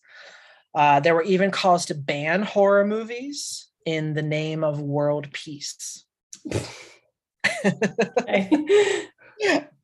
Talk about a lot to unpack. Yeah. Um, but by two thousand five, the horror genre was pretty much as popular as it had ever been. Um, at that point, horror films routinely topped the box office, yielding, as they always had, above average gross on below average costs. Um, and so it seemed that audiences wanted a good scare as a form of escape from stories of war and suicide bombers and devastating natural disasters, very similar to the way that um, their great, great, great grandparents had turned to the universal monsters as a way to escape the miseries of the Great Depression. Uh, so, of course, we know that those monsters had to change, though. Mm. Um, And so in the two thousands, we sort of say goodbye to the lone psychopaths of the nineteen nineties. And there's a theory that that's because they were too reminiscent of Osama bin Laden hiding in his cave. Mm. Um, and so as the shock and the awe of twenty-first century warfare spread across T V and computer screens, cinematic horror had to offer an alternative while still tapping into that prevailing cultural mood. So the result is a mix of terminal terror and soldiers of misfortune, as well as the rise and the fall of torture porn, all of which is competing against a wave of Asian-inspired horror and the continued um, direct-to-D V D sort of schlock parade. So the first mini boom of the twenty-first century, as you might expect, especially given your interests, are the knockoffs of the Blair Witch Project. Yes. um, it was a particularly easy trend to hop on because it required the least in terms mm-hmm. of in resources. And there were no rules to follow either. Like, all you had to do was eschew Hollywood gloss and get down and dirty, and it worked. So at first there were the parodies, like the Bogus Witch Project and the Blair Underwood Project. And um, most of them had the higher budgets than the film that they were imitating. And then you started to get like the copycats, uh, the Saint Francisville Experiment and Blood Reaper. And these were made by amateurs with camcorders who were walking around the woods and then basically wondering why their movies didn't reach the box office bonanza of Blair Witch Project. Uh, we also saw the official sequel, Book of Shadows, Blair Witch two, in two thousand, Real which weird. Is a conventionally scripted movie that made very little impression on audiences and pretty much killed the Blair Witch franchise in its infancy. Yeah.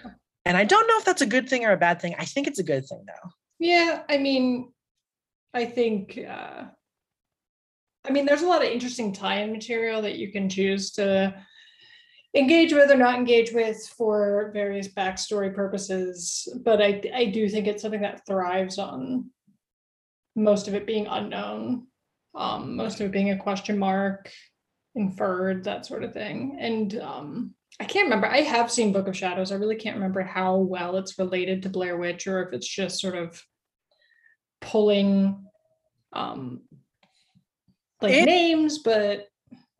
From what I remember, and I've only seen it like twice, from what I remember, it is like, I mean, like, I, th- I think they reference the events of the first film. Mm-hmm. Like, it is about the Blair Witch, but like, it's very, very, yeah, it's slashery, I feel like. Yeah. And it, it kind of like, in my brain, the cinematography of it and the vibe of it kind of reminds me of like, like Ghost Ship. Yeah. thirteen Ghosts. Like, it's that kind of feel. Yeah. That's, yeah. Um, so yeah, so this is the first sort of like big trend or whatever, but there are a few um, like zero budget, shot on digital um, video efforts that show a lot of like imagination and ingenuity um, that go on as a result of this um, Blair Witch inspired trend. Uh, the most notable ones from this decade are The Collingswood Story, um, which is like one of the first internet themed found footage efforts. Um, the very chilling Session Nine, mm. um, the uh, infection slash zombie um, flick uh, Rec, or R E C, or however yeah, yeah. you pronounce it. I think it, yeah, I think it's what is I've its always name? It's got a different. The remake has a different name. I think the remake's the, the remake's name is Quarantine. Quarantine. That's it. Yeah. Um. The giant monster creature feature Cloverfield, and of course the breakout hit of the decade, Paranormal Activity. Mm-hmm.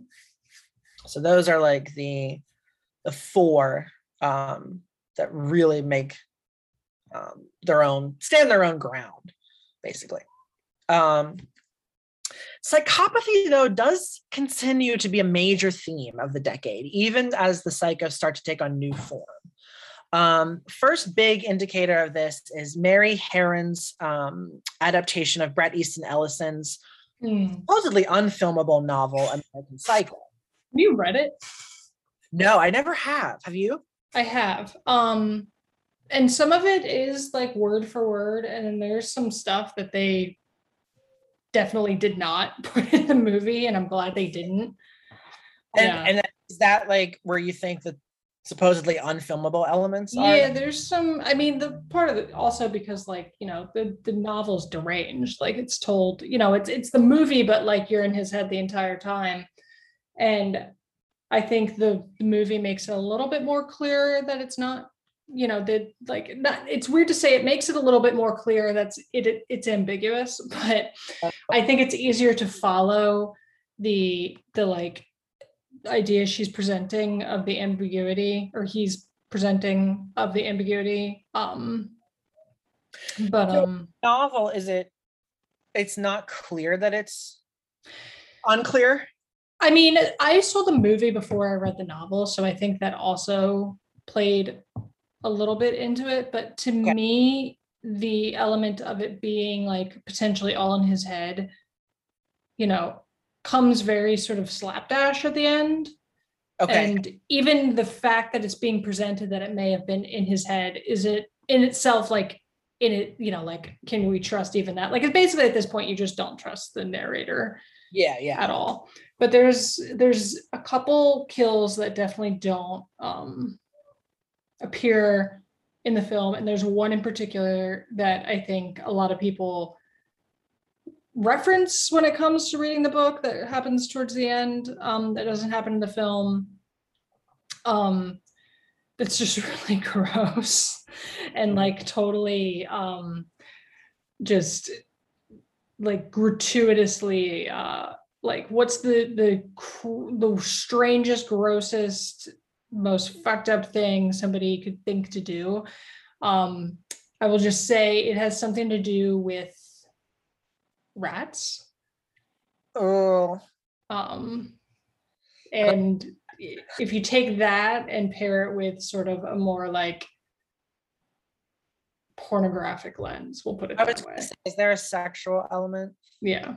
Mm. Um, so you can look it up. I'm sure, you know, it's easy to see out there, but uh, it's that's definitely one that stuck with me. I mean, I definitely want to read it one day because, uh, like, you know, I've, yeah, like I'm aware that there are differences, but yeah, I've heard the novel's pretty extreme. It is. It's yeah. it's very extreme. I, uh, I would also like to see the musical. I've seen pictures of the musical. It looks nuts. Yeah, yeah it does. So, so yeah, so, so the film, Mary Herron's film, yeah, it, it, it introduces, you know, filmgoers to Patrick Bateman, who is played by Christian Bale on screen. Um, he's this high maintenance Wall Street yuppie straight out of the eighties. He's obsessed with pop music and designer clothes. He grooms himself obsessively. His workout routine borders on unhealthy. Um, and it consigns very much um, the figure of the serial killer to the past, basically, is what it does. Um, but a lot of people and filmmakers didn't realize that that's the point of the movie. Mm-hmm. Um, and so that they, they kind of failed to take Mary Harron's hint. And so now the serial killer subgenre in the two thousands uh, goes the opposite direction of American Psycho, and it starts to incorporate the famous faces of true crime. And we start seeing films like Ed Gein, Ted Bundy, the Manson family.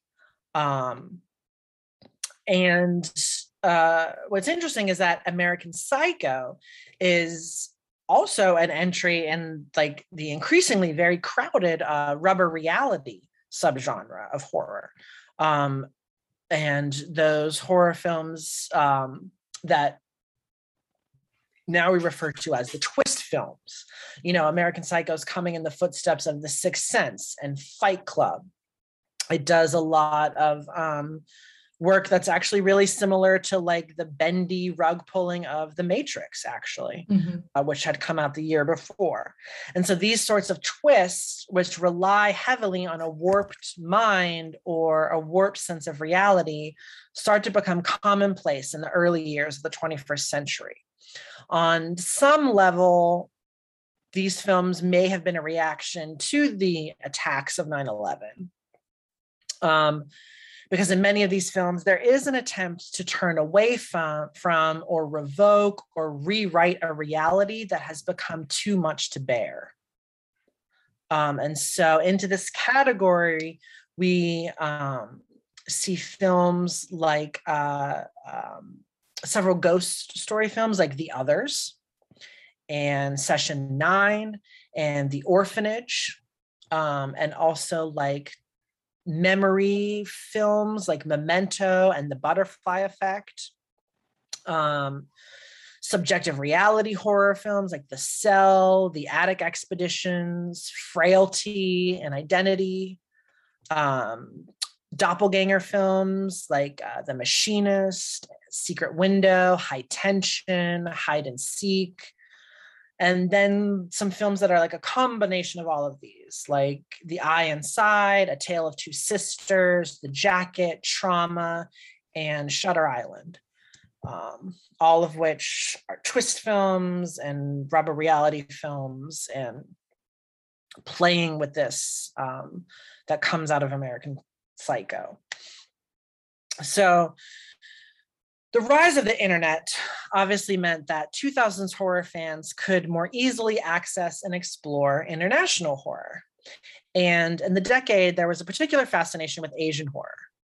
Um, in contrast to Western horror, which uh, fluctuates with various trends and cycles within the genre, uh, Eastern horror has maintained uh, consistency and a focus on the psychological and the supernatural, with only a few rare exceptions, basically.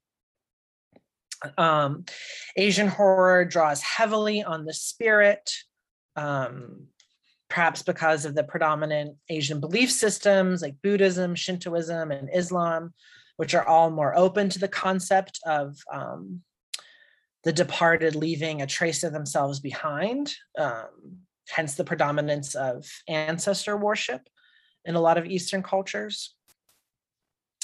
Um, and so there's a theory that the struggle to cope with the massive and senseless loss of life in the name of terror may have had a factor in the increased fascination with Eastern-inspired horror. Um, and so, whatever the reason, really, we see this flood of ghost stories in the pattern of Ringu that come out of Japan, Thailand, China, South Korea, uh, in the early two thousands. So all of our lank-haired, big-eyed, malevolent girl ghosts are popping up everywhere, uh, curses that get spread through viral means, a lot of investigative female protagonists that learn secrets that eventually destroy them. Um, almost all of them have like really down, like negative endings. Um, probably the most successful that come out of this bunch are The Eye, uh, Unborn But Forgotten, Dark Water, The Grudge, Pulse, Phone, and Into the Mirror. And so Western cinema begins to not only import these films from Asia, but also to try their own hand at them as well. And so first you get sort of like the parallel to these conventions in Hollywood films with like What Lies Beneath and the Mothman prophecies. And then you get like the more like outright imitations with fear dot com and Gothica. And then Hollywood sort of figured out that like, oh, let's just remake the Asian films for an American audience. And so with movies like The Ring in two thousand two and Dark Water in two thousand five, they really succeed at the box office. And so the result is that a lot of the original um, Asian uh, directors and creators are like brought into Hollywood. Um, Hideo Nakata, the director of the original Japanese version of both The Ring and Dark Water, is brought in to direct The Ring two, which is a direct sequel to the American film and is not a remake of Ringu two. Yeah. Um, other predominant, prominent Asian movies of the decade that don't necessarily fit into the ghost mold, but um, gain a lot of interest to make a splash are Spiral and Stacy and um, Chan Wook Park's Vengeance trilogy, uh, Sympathy for Mister Vengeance, Old Boy, Sympathy for Lady Vengeance, and um, perhaps the, maybe the most successful, Takashi Miike's very controlled, very chilling movie, Audition. Mm-hmm. Yeah. Yeah. Ugh. Such a slow burn, but like with the ultimate reward at the end. Um, British horror also enjoys a lot of international uh, interest in the early two thousands. You've got Rob Greene's The Bunker um, with Nazis plagued by guilt-induced phantoms, which paves the way for a lot of horror stories with wartime settings.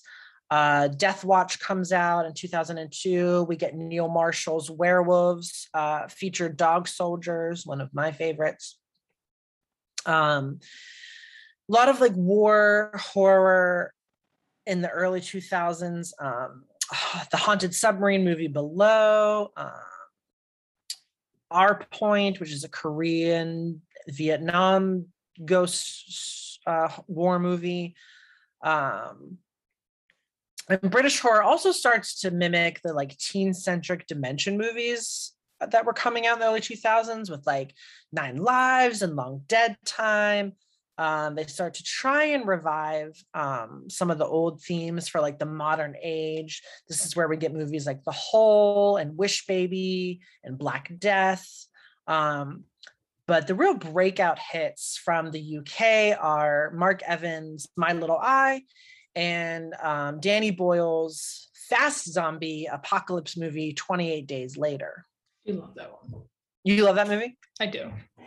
Um, That's weird because you don't really like zombie movies. I don't. And I think I like it because to me, I don't see it as a zombie movie. I see it as sort of a outbreak type film, like a, like a. Yeah. Cause they're pandemic. Not. Yeah. Cause it's, it's a, it's a modified form of the rabies virus basically, right. um, that, that gets out and causes this nonsense. Yeah. I do like that movie a lot. I don't like the sequel as much. Hmm, yeah. Yeah, I guess I, I did see the sequel a long time ago. twenty-eight weeks later has like a really strong fan base, which is mm-hmm. weird. I'm like, it's not as good. No. Um, I do still want to see twenty-eight months later though. Yeah. But I have not seen that. Uh, no, uh, well, I, it hasn't happened. I was like, I just like, I, I don't know what that is. It's supposedly, it's supposed to be a trilogy. And there was, it was going to be days, weeks, months. Yeah. But months has never happened. Gotcha.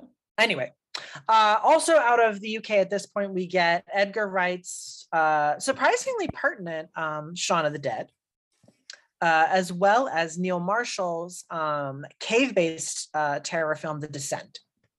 Love that one too. Yeah, that's a great one. Uh, meanwhile, stateside, uh, Stephen Sommers' The Mummy from nineteen ninety-nine, one of my favorite movies ever, kickstarts a new trend for action-oriented horror fantasy films that sort of like reignite the monster movie for the new millennium. So playing with the tradition of dark superhero films that began with The Crow, Sommers follows up uh, The Mummy um, with The Mummy Returns in two thousand one, as well as Van Helsing in two thousand four, which resurrected almost all of the classic Universal monster movies by pitting Hugh Jackman against Dracula and involving Frankenstein's monster and the Wolfman. And so now we've got this sort of like action horror boom that happens throughout the two thousands with efforts like From Hell, Queen of the Damned, Underworld, The League of Extraordinary Gentlemen, Constantine, The Brothers Grimm, and a remake of The Wolfman, and a good number of Blade sequels. All of these movies are very slick, very glossy. Um, they're trying to sort of like imitate that um, aesthetic of Spider-Man and like the X-Men films that they were going up against at the box office. And I think there's like varying degrees of success for this crop of movies. Um, perhaps the strongest result from this trend is Guillermo del Toro's Hellboy and uh, Hellboy. That one too. Yeah, you're pretty. You're a pretty big Hellboy fan, right? I do love Hellboy. Yeah. Yeah, they're probably the most successful. Um, and for that particular trend of like horror action, uh, but. Probably more interesting in terms of Del Toro are his like more pure horror films from the decade, The Devil's Backbone and Pan's Labyrinth.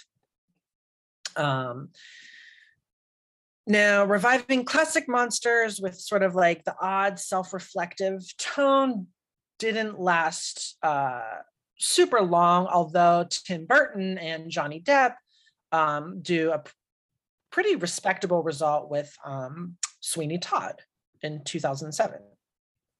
Um, the monster fantasy hybrid films were designed to work in an era of film that was dominated by The Lord of the Rings, um, which is probably like the most evident in two foreign productions um, in this trend, which is Brotherhood of the Wolf from uh, France and Night Watch, which comes out of Russia.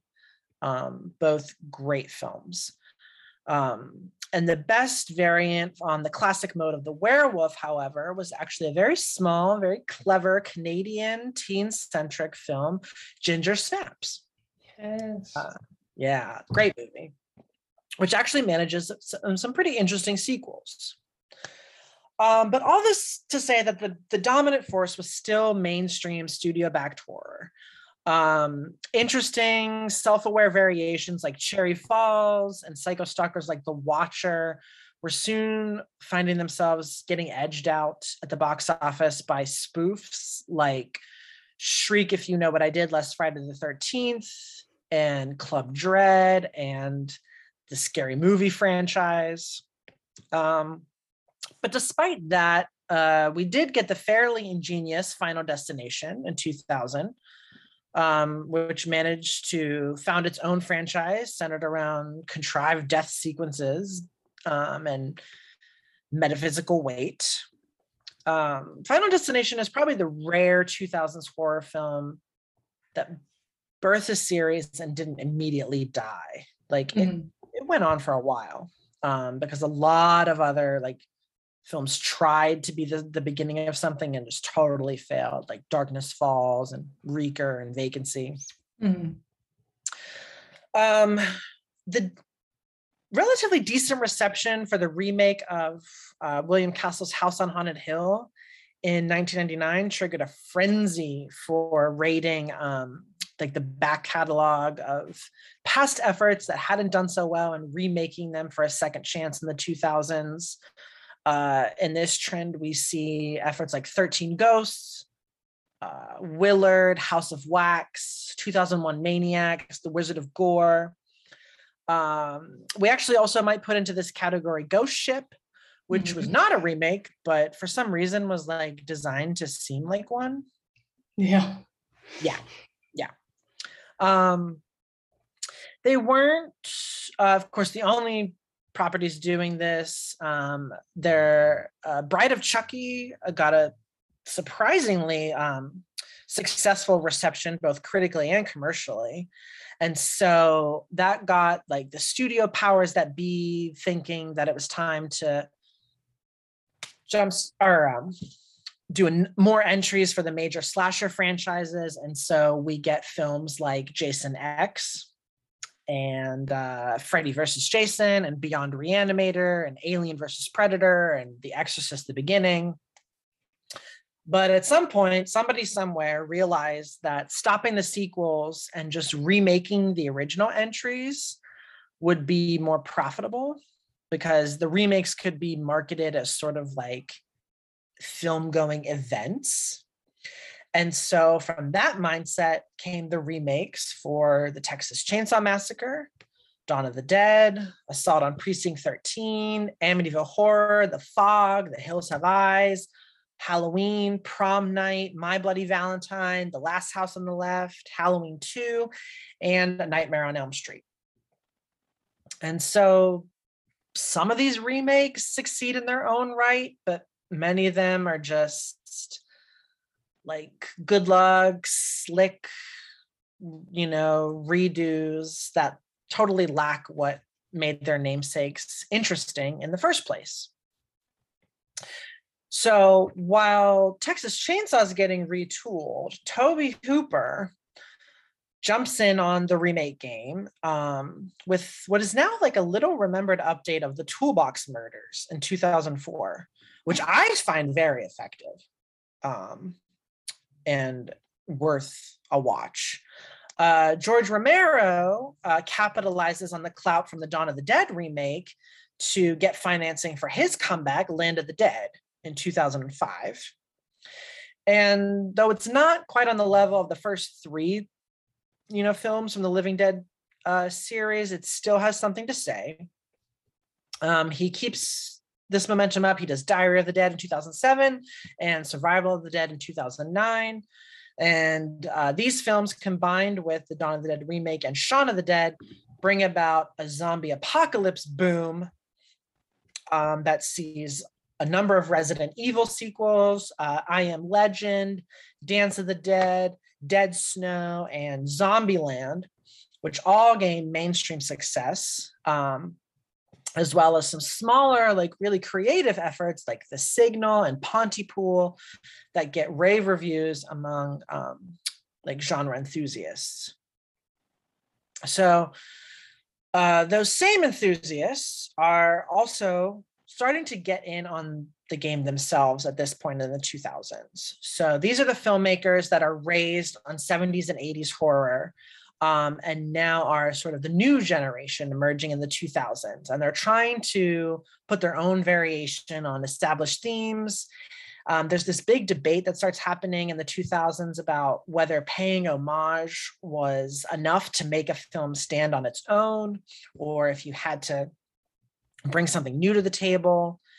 And so this trend really begins with a little cluster of like horror road movies that start uh, re-examining the unease of like flyover country, like rural America. And so these movies are all about like urban teens finding themselves subjected to like rural horrors and going against Um, like the terror of the sticks. Uh, these are movies like Jeepers Creepers and Joyride, Forsaken, um, Dead End. Um, also movies like Cold Creek Manor and The Skeleton Key, um, Wrong Turn, Dead and Breakfast. Um, these are all sort of capitalizing on like hick fear mm-hmm. in the two thousands. Um, but probably the most successful out of this uh, would be Rob Zombie's House of a Thousand Corpses and its sequel, The Devil's Rejects. Um, but the most pervasive movement within horror during the two thousands, however, was the so-called torture porn. Uh, f- these movies featured grindhouse levels of violence and mutilation, um, The seeds of the torture porn subgenre begin with Eli Roth's Cabin Fever, but are really brought to fruition with James Wan's Saw, and then are solidified by Roth's Hostel. Um, torture porn films are cynical, they're bleak, they force the audience to endure every minute of the like tied to a chair, inescapable tortured sequences. Um, torture porn films were basically evoking the images of suspected terrorists that were imprisoned and interrogated at Guantanamo Bay. And so when this boom happened, they were at once like the hottest trend in horror, as well as like the most derived sort of subgenre of, of horror as well. Uh, Saw spawned the most successful franchise of the decade. It had annually released sequels um, that sort of took the original idea into a serial-like story that grew in complexity and like increasingly elaborate set piece um, kills. And um, eventually the genre would sort of eat itself, or the subgenre would eat itself by the end of the two thousands.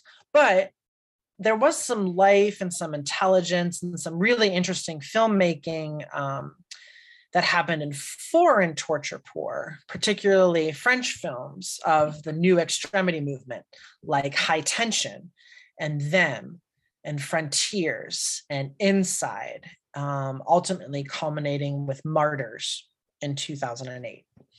Um, these films feel very like made by grownups for grownups. Um, and almost all of them earned like very sinister reputations for their frequent bans and limited availability. Um, and the last major boom of the two thousands that must be mentioned is uh, the vampire resurgence. Uh, this made popular by the Twilight series of novels and the subsequent films, uh, but also aided uh, by the outstanding Swedish film Let the Right One In. Yes. Um, as well as T V shows like True Blood and Being Human. Um, but though the vampire sort of like had its sparkly day in the sun, um, ultimately it was the zombie who reigned supreme as we started moving into the twenty tens, where horror would really thrive thanks to an increased attention to international efforts, uh, very generous budgets from major studios, lots of indie tours, creating dynamic work, and um, much more demented, complicated uh, work being produced. So let's wrap this up and talk about the twenty tens, y'all. Which it's hilarious, hilarious, sad, scary that we are out of the twenty tens at this point. We're in the new nineteen twenties. Over. We're in the twenty twenties. We're not sure what that decade will be overall. But uh, here we go. All right. So the two thousands basically was the decade that planted the seeds to revitalize and adapt to the horror genre, right? Yeah. So the twenty tens see the fruits of that labor. So whether it was the new French extremity, the deliberate excess of torture porn, or the ever-evolving found footage subgenre, horror was experiencing a renewed interest and priming itself to start going in bold new directions. So the twenty tens were packed with variety when it came to what was scary. Uh, the experimentation, the range, the quality exhibited had really not been seen on such a massive scale since what is considered horror's golden age, which is the nineteen seventies. So whether the films of the twenty tens will be as seminal and as influential as the horror films of the nineteen seventies obviously still remains to be seen, because we're still a bit too close.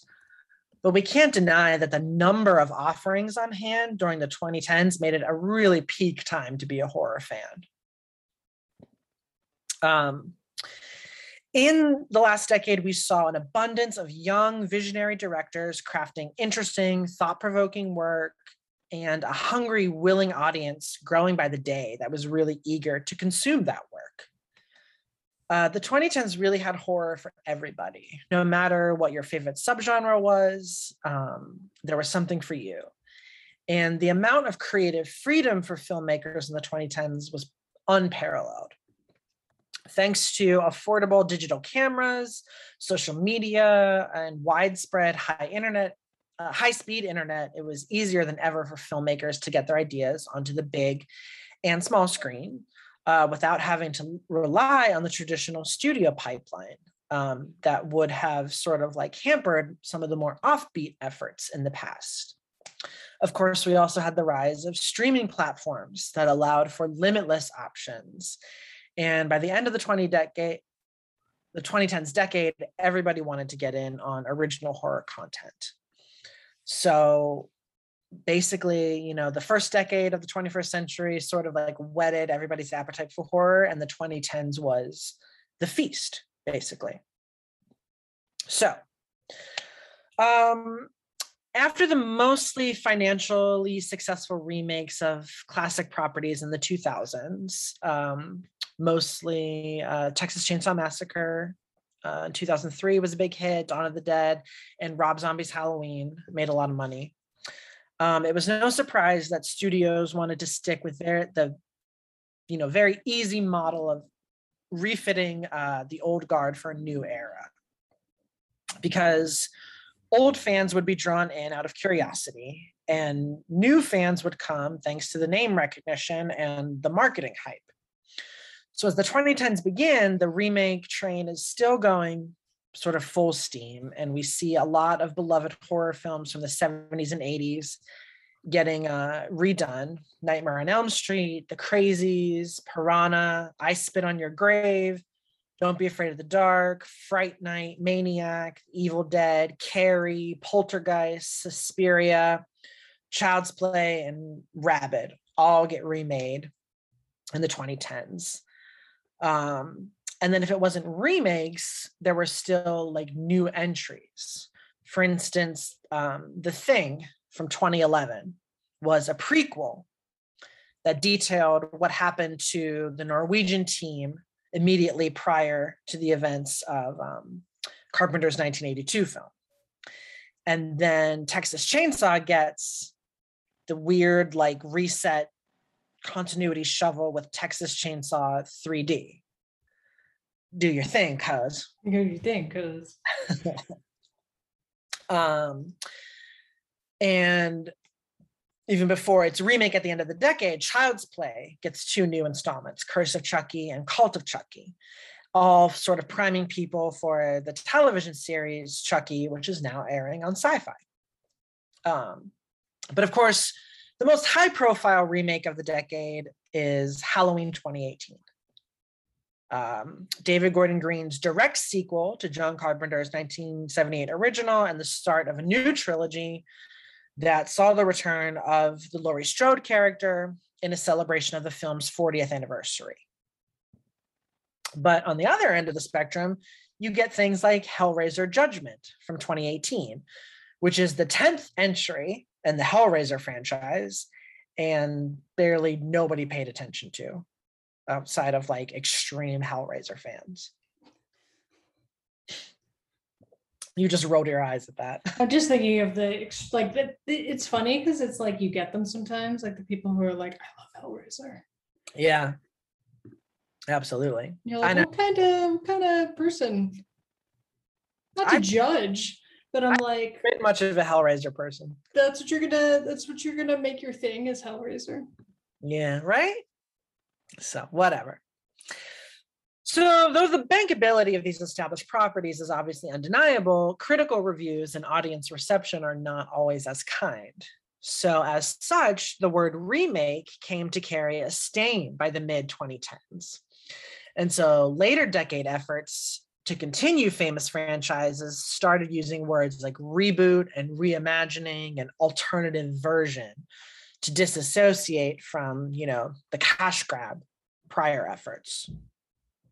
So the Halloween and the Texas Chainsaw properties, um, they're particularly fond of this strategy Um, and these efforts definitely have their admirers, um, and there is certainly solid work in this bunch, but by and large, the even the best remakes of the twenty tens still have the caveat, oh, we've seen that before, you know?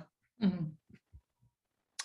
Um, outside of the redo cycle, um, the aforementioned new creatives were experimenting with like fairly wild abandon and often to decent success.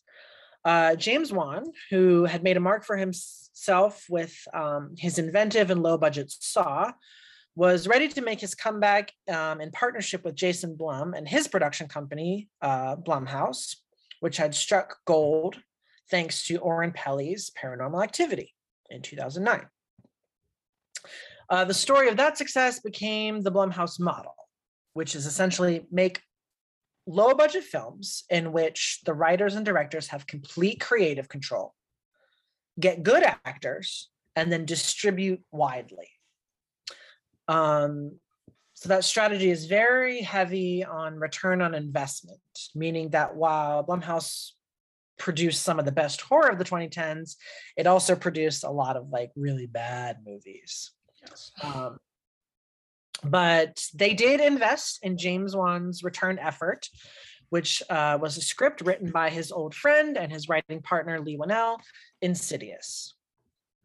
Uh, The resulting film breathed new life into the haunted house subgenre, drawing heavily on atmosphere, tension, direction, and expertly timed jump scares. And though it wasn't as earth-shattering as Paranormal Activity, Insidious was still a hit, commercially and critically, and it paved the way for Wan to take on a very ambitious new project, The Conjuring. Uh, based on the real-life reports of paranormal investigators and demonologists Ed and Lorraine Warren, played with amazing chemistry by Patrick Wilson and Vera Farmiga, The Conjuring channeled new life into the possession exorcism subgenre, which is a massive feat considering the film itself is not really that fresh when it sc- comes to its scares or its tactics. Yeah, it's very uh, exorcist reliant. Yeah, it is.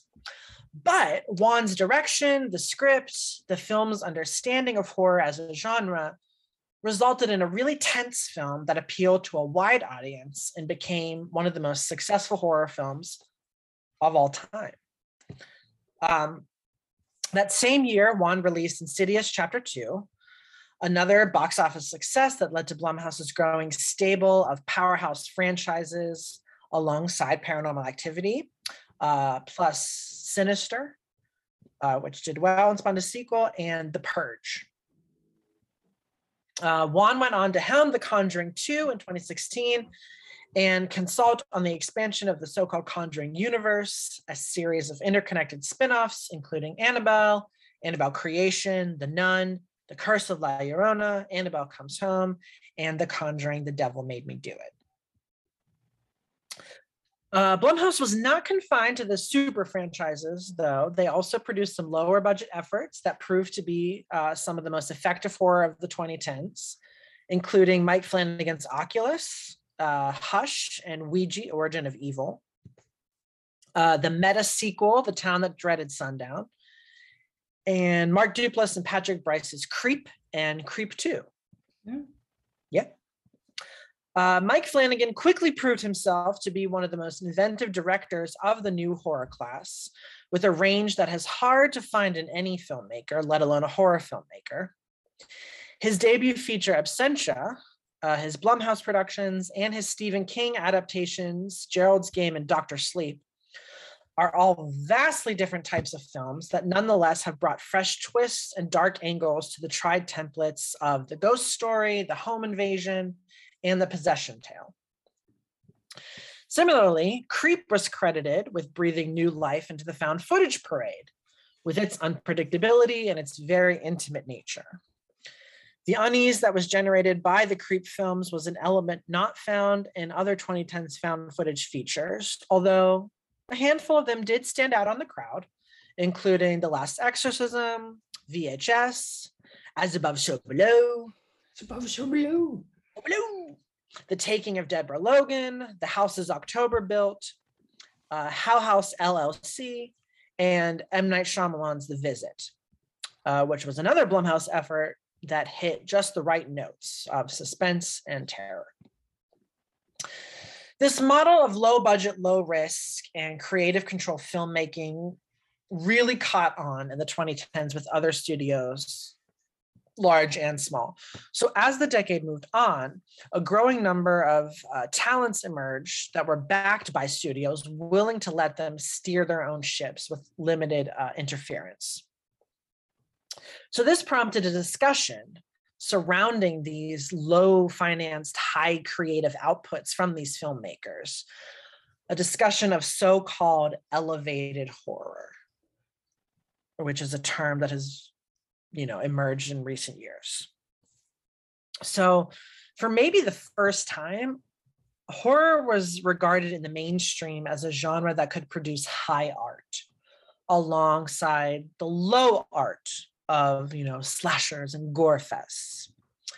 Uh, Studio A twenty-four became the focal point of this discussion of respectability in the middle of the decade, thanks to Robert Eggers' Puritan Panic, The Witch, um, as well as their under the radar art house films, Enemy and Under the Skin, which had quietly started the discussion a few years prior. Elevated horror was meant to distinguish films like The Babadook and It Follows from more traditional horror, but its usage as a critical term immediately came under fire from long-term horror fans who found that um, the language was elitist and implying that non-art house horror had no intellectual value. They argued that smart, complex, creative horror has always existed and was only recently overshadowed by overproduced studio fare. So the true growth of creative-led indie horror in the twenty tens is thanks in large part to technology. Uh, high-def video cameras became way more affordable in the decade. Impressive special effects could be completed on a laptop, and self-produced horror could thrive at festivals and then stream online thanks to Netflix, Shudder, Hulu, Amazon Prime, or any of the other endless streaming platforms um, in need of subscribers. Uh, Blumhouse even was technically late to the game um, because smart, original, uh, terrifying, low-budget movies like The Battery, Resolution, Spring, They Look Like People, The Invitation, Southbound, all of those had already made their mark on the indie circuit before studios realized that there was a massive audience for creative controlled storytelling. Mm. Excuse me. Um, Stephen King, our boy, Steve, meanwhile, um, whose works have been ad- adapted in every decade since the seventies, saw a lot of his stories get high profile translations in the twenty tens. Uh, CBS's Under the Dome sort of kicked things off. Uh, Hulu did eleven twenty-two sixty-three, both of which were well received. Um, uh, you had the remake of Carrie, an adaptation of A Good Marriage, Mercy, and Cell, although these were all considered kind of lazy affairs. Um, but that's not unusual for King. You know, for every Shawshank Redemption, there's always Dreamcatcher. Uh, but then in twenty seventeen, two major King properties with large fan bases made their theatrical debuts after toiling in production hell for years. And that, of course, was The Dark Tower and It. Uh, Pennywise, as we know, had uh, previously been on the small screens in the nineteen ninety miniseries and had been workshopped for a studio film since two thousand nine.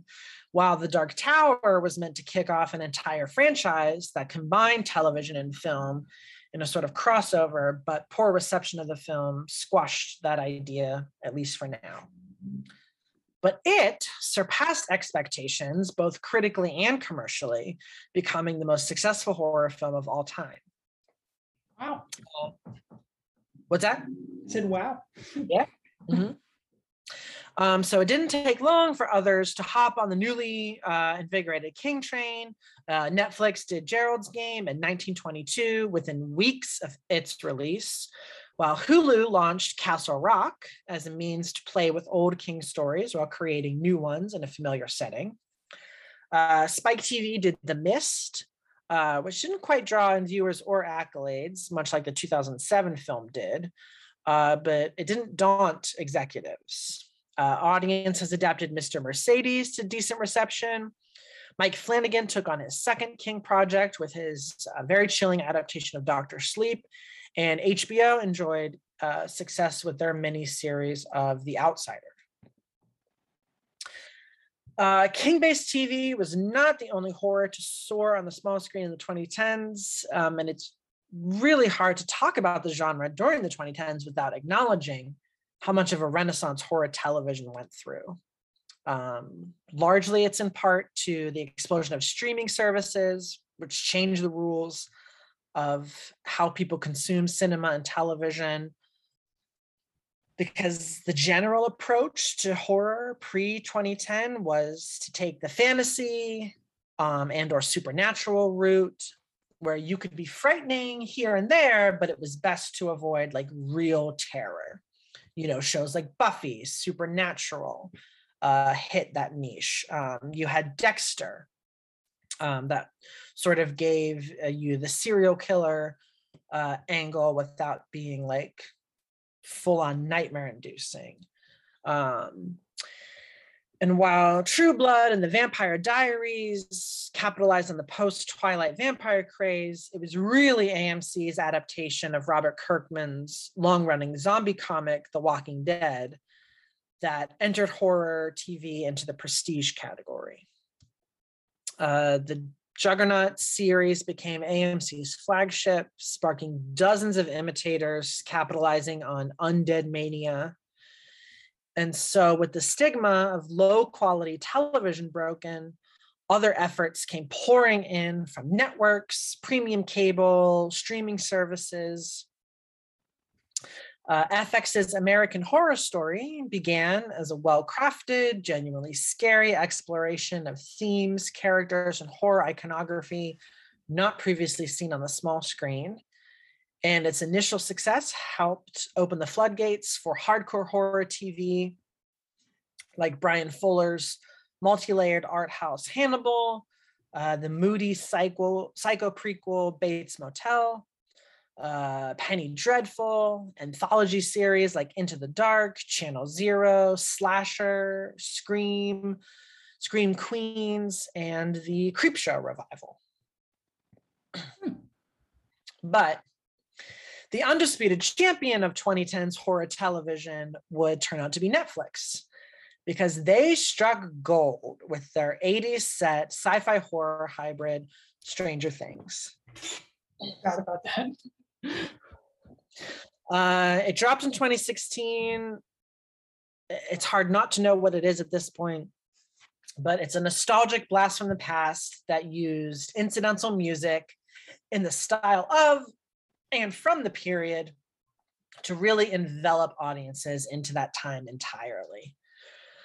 The blend of coming-of-age drama with horror and action proved a massively successful formula, breaking streaming records and setting the cultural tone for the latter half of the twenty tens.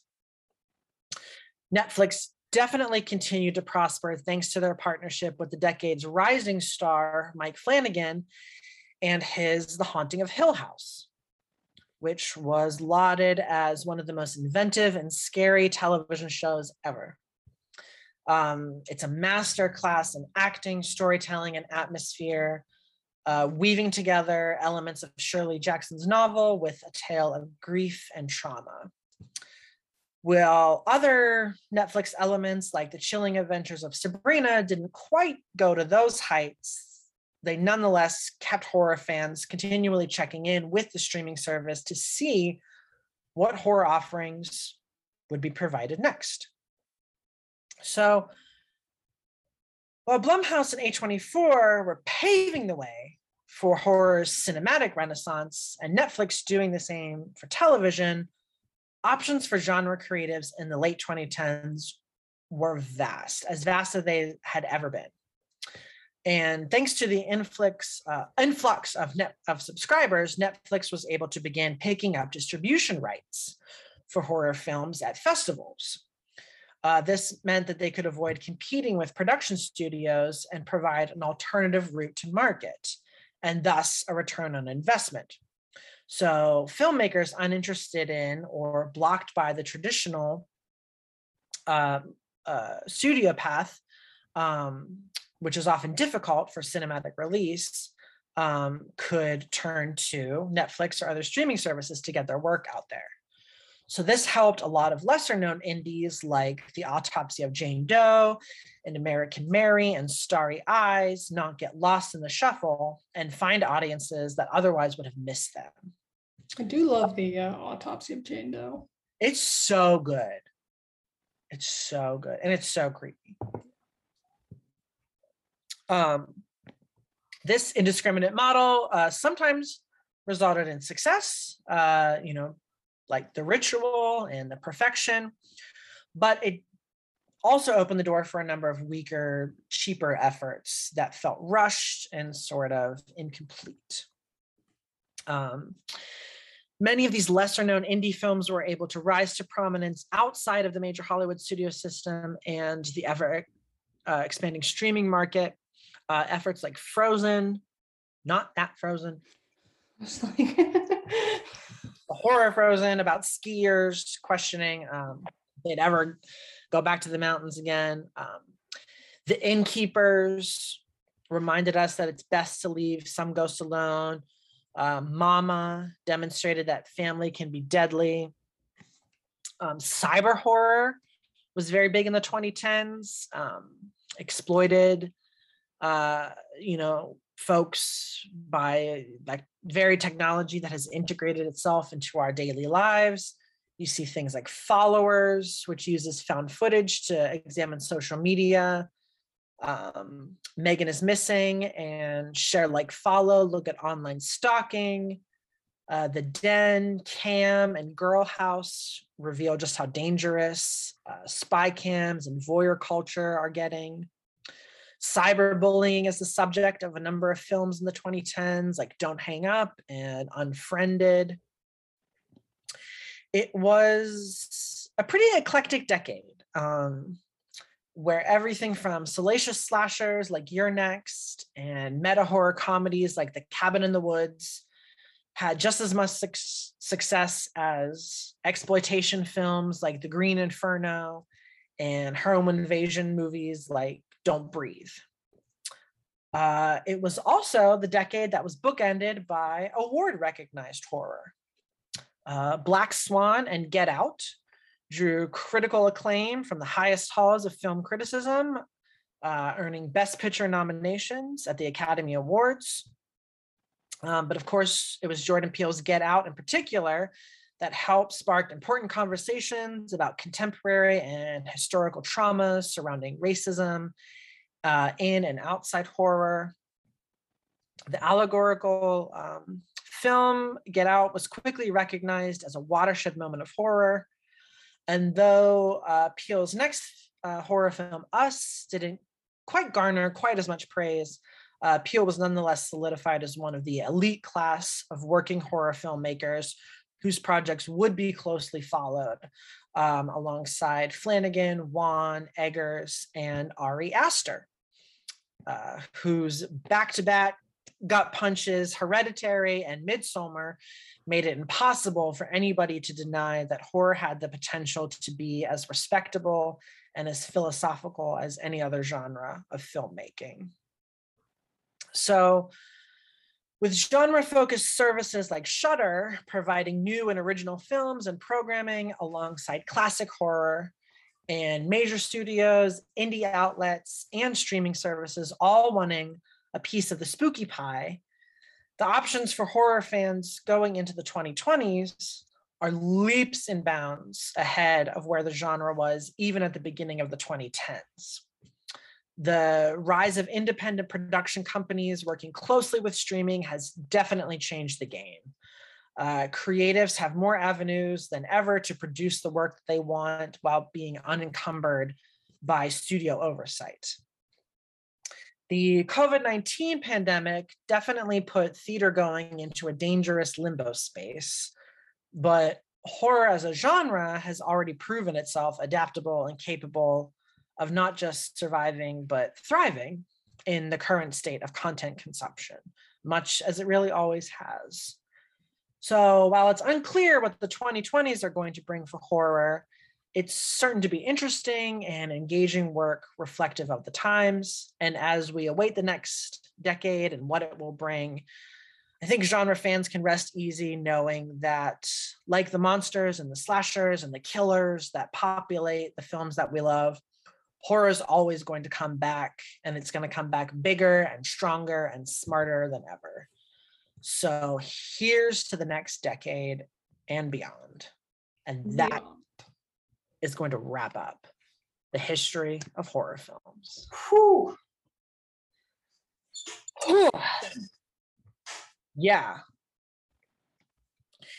Thoughts? You look very pensive.